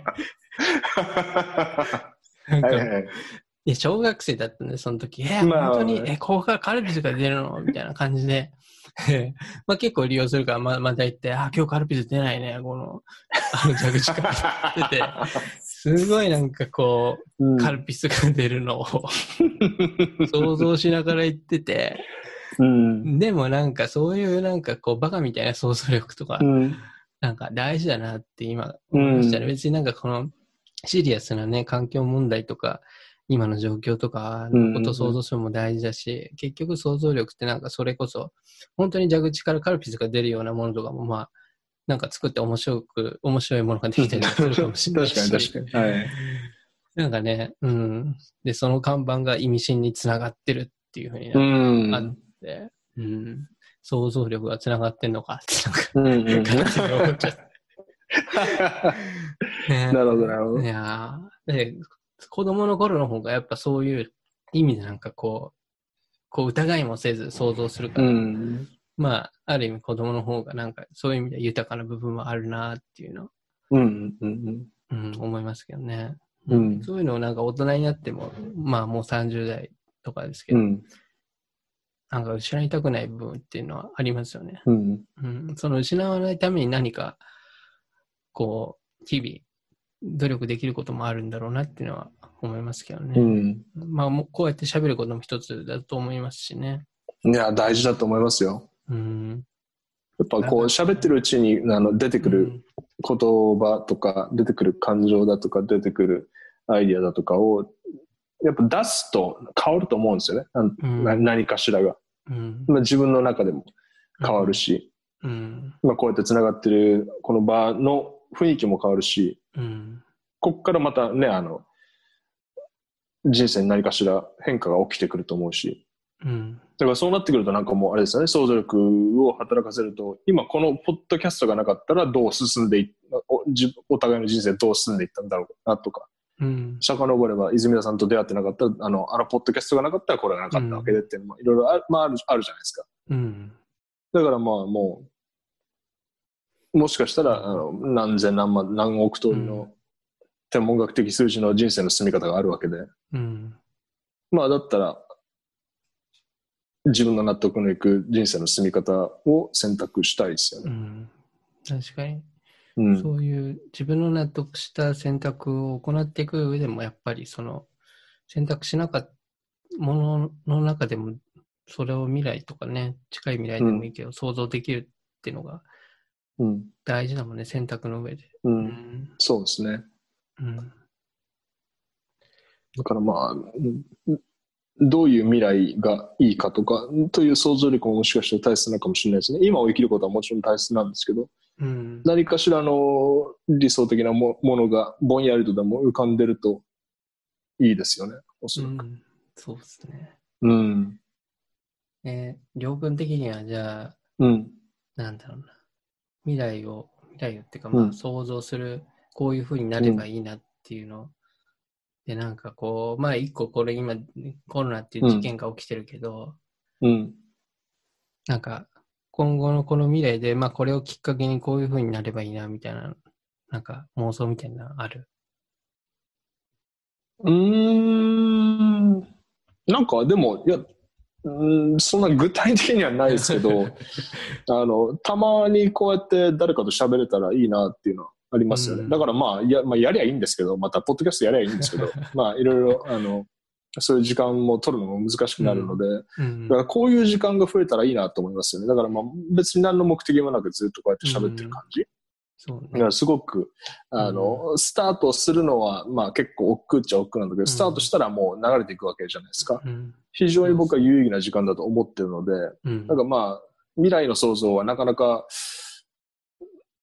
具体的には、うん。具体的にするとなんかあの、なんですかね、私利私欲が入ってるみたいな感じで、なんか嫌なんですよね。あんああんまりなんかこう、こうありたいとか。うんでも、自分、あ、あその、世の中がこうであればいいなとかじゃなくて、うんまあ自分はこうありたいっていうのは、まあおぼろおぼろげながらあるんですけど、でもそれはその具体的な、あの、イメージとかじゃなくて、まあうん、どっちかというと、すごく、流、まあ、流動的と言いますか、なんか、ああ精神的なものなので、うん。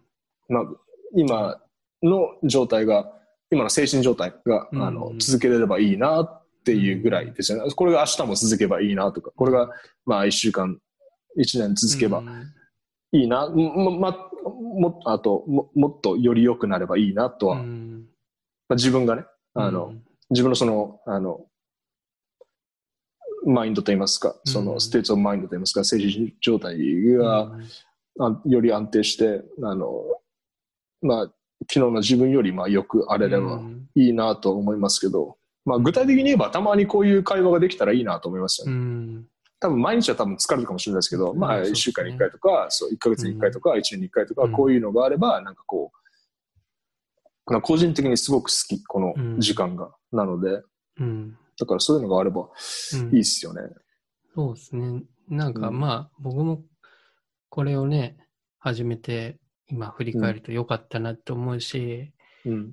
やっぱこういう語り合う時間って、まあ、もしかしたら、まあちょっとコロナがなかったらこういうのを始めようって、うんまあもちろん R, という男に、うん。ね、参加させてもらってこういうのやりたいなっていうのはなんとかあったとは思うけど、うん。多分コロナの状況で、まあ遠隔でなんかいろいろうん。できるのがなんかこう、マインド的にみんな OK みたいな感じになってきてうん、できたとこもあるから、まあそういう意味ではなんかこう、このタイミングでやれたことがなんかすごい良かったなと思うし、まあ今からこれ、りょうくんは今回9回目のゲストなんだけど、うんまあ今後多分、ね、それこそ、次はこの人と話してみようとか、なんかいろいろそういうのを考えるのも楽しいし、うんうんなんか本当にある意味、なんかこう、またちょっとつながりを深めるっていうか、うん。ううんん、そういう意味でなんか良かったね。うんだからまあこういう時間は確かに今後、すごく僕は大事だと思います。まあ、その大事さをなんか再認識したと言いますか、うんうん、非常にいい時間でしたね。うん。そうね。うん。やっぱこういうのはちょっと、本当僕はね、これはやって続けていきたいなと思って、ぜひ。マイクまた出してください。うん。また出演させてください。うん。ぜひぜひ。まあなんか、一年後とかね。そうですね。まあ一年後と言わず、なんかまあ今回個人でね、参加してもらってるけど、うん。まあ3人ぐらいでもね、なんかやる感じのやつも面白いなと思うし、その対談みたいな感じで、うん。うん。うん。まあ一個テーマ決めてやるのもいいし、うん。で、なんかこう話し合って、まあ今はやっぱ話し合うひ必要があるタイミングっていうか、うんなんか、うん。語り合うタイミングだなっていうのも、いろんなこと含めて思うからね。うんうんうん。語り合っていきたいですけどね。うん。うん。いや、まあ結構ぜ、今日、今回のりょうくんのやつとかは結構、まあトピックとかも用意してたけど、でもそれにうん。ね、なんかこう、完全に従わずにこう話せるのも面白かったし、うん。いや、やっぱ会話から生まれる会話が最高ですよ。会話から生まれる会話っていうのはいいね。う。うんん。そうだね。うん。まあなんかありがとうございました。うんりょうくんとの普段の距離感とかも多分あってできたところもあると思うけど、うんうん。まあなんか面白かった。うん。うん。非常に面白かったです。うん。ちょっとね、まあ、なんかこう、そのうち、まあ出かけたいですね、また。あん？の、出かけたいですね。もう一度。出かけたい。でいいですね。うん、ぜひぜひ。うん。飲み行きましょう。うん。りょう俺、僕がこんなところ行きたいねって言ったら、りょうくんが、はい、行きます、行きます。さって、あさーって出してくる。うん。う ん調べますよ、うそこ。んね、まあ、まあ結構、個人的には、今東京で友達も増えてきてるっていうか、まあ、いや、単純にニューヨークから帰ってきてたりするからいっぱい。はいはい。そういう意味でなんかこうね、一回こう、どっか集合したいですね、個人的に。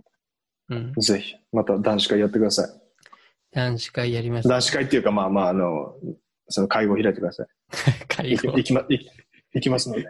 会合。ぜひぜひ。ねちょっとね。うん。また、その時にうん話しましょう。じ ゃぜひ。あはい。こんな感じで今日は。はい締めますか？そうですね。こんな感じで締めますかね。うん。なんか結びの言葉みたいなのあるんですか？なんかこうん。う、終わりのあ一言みたいな。終わりの一言は結構ゲストの方に最後なんか一言 ああればって感じで言ってるけど、うんりょうくんはなんかあるなんか、まあ一応ね、割とこれ今3時間ぐらいもう話しちゃってる。3時間半ぐらい喋ってますけど。うん。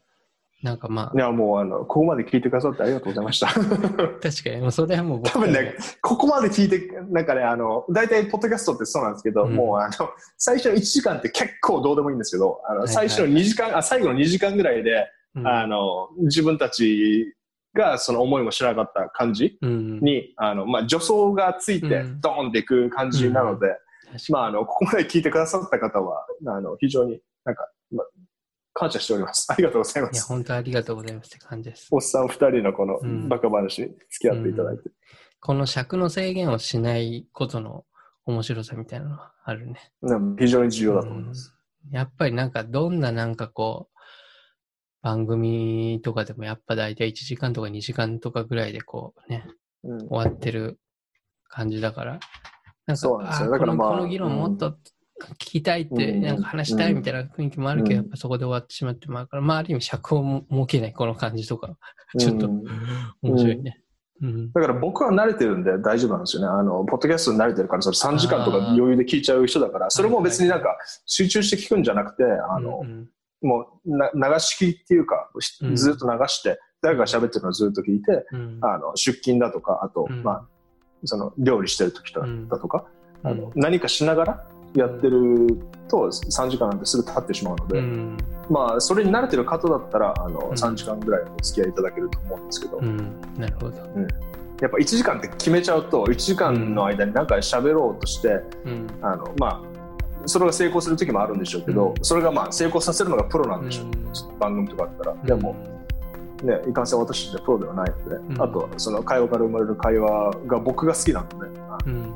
まあ、こういう形で3時間ちょっと今日じゃあやりやりましょうということで、あの、皆さんにも、まあ、お時間作っていただいて、いえいえ、こちらこそ、本当に。なので、うん。なので、まあ、なんでしょうね、聞いてくれた方にメッセージといい言いますか、まあ、僕は、あの、こんな感じで生きてますので、皆さんも生きてください。いいえ。最後の。強いメッセージ。うん。うんそうですね。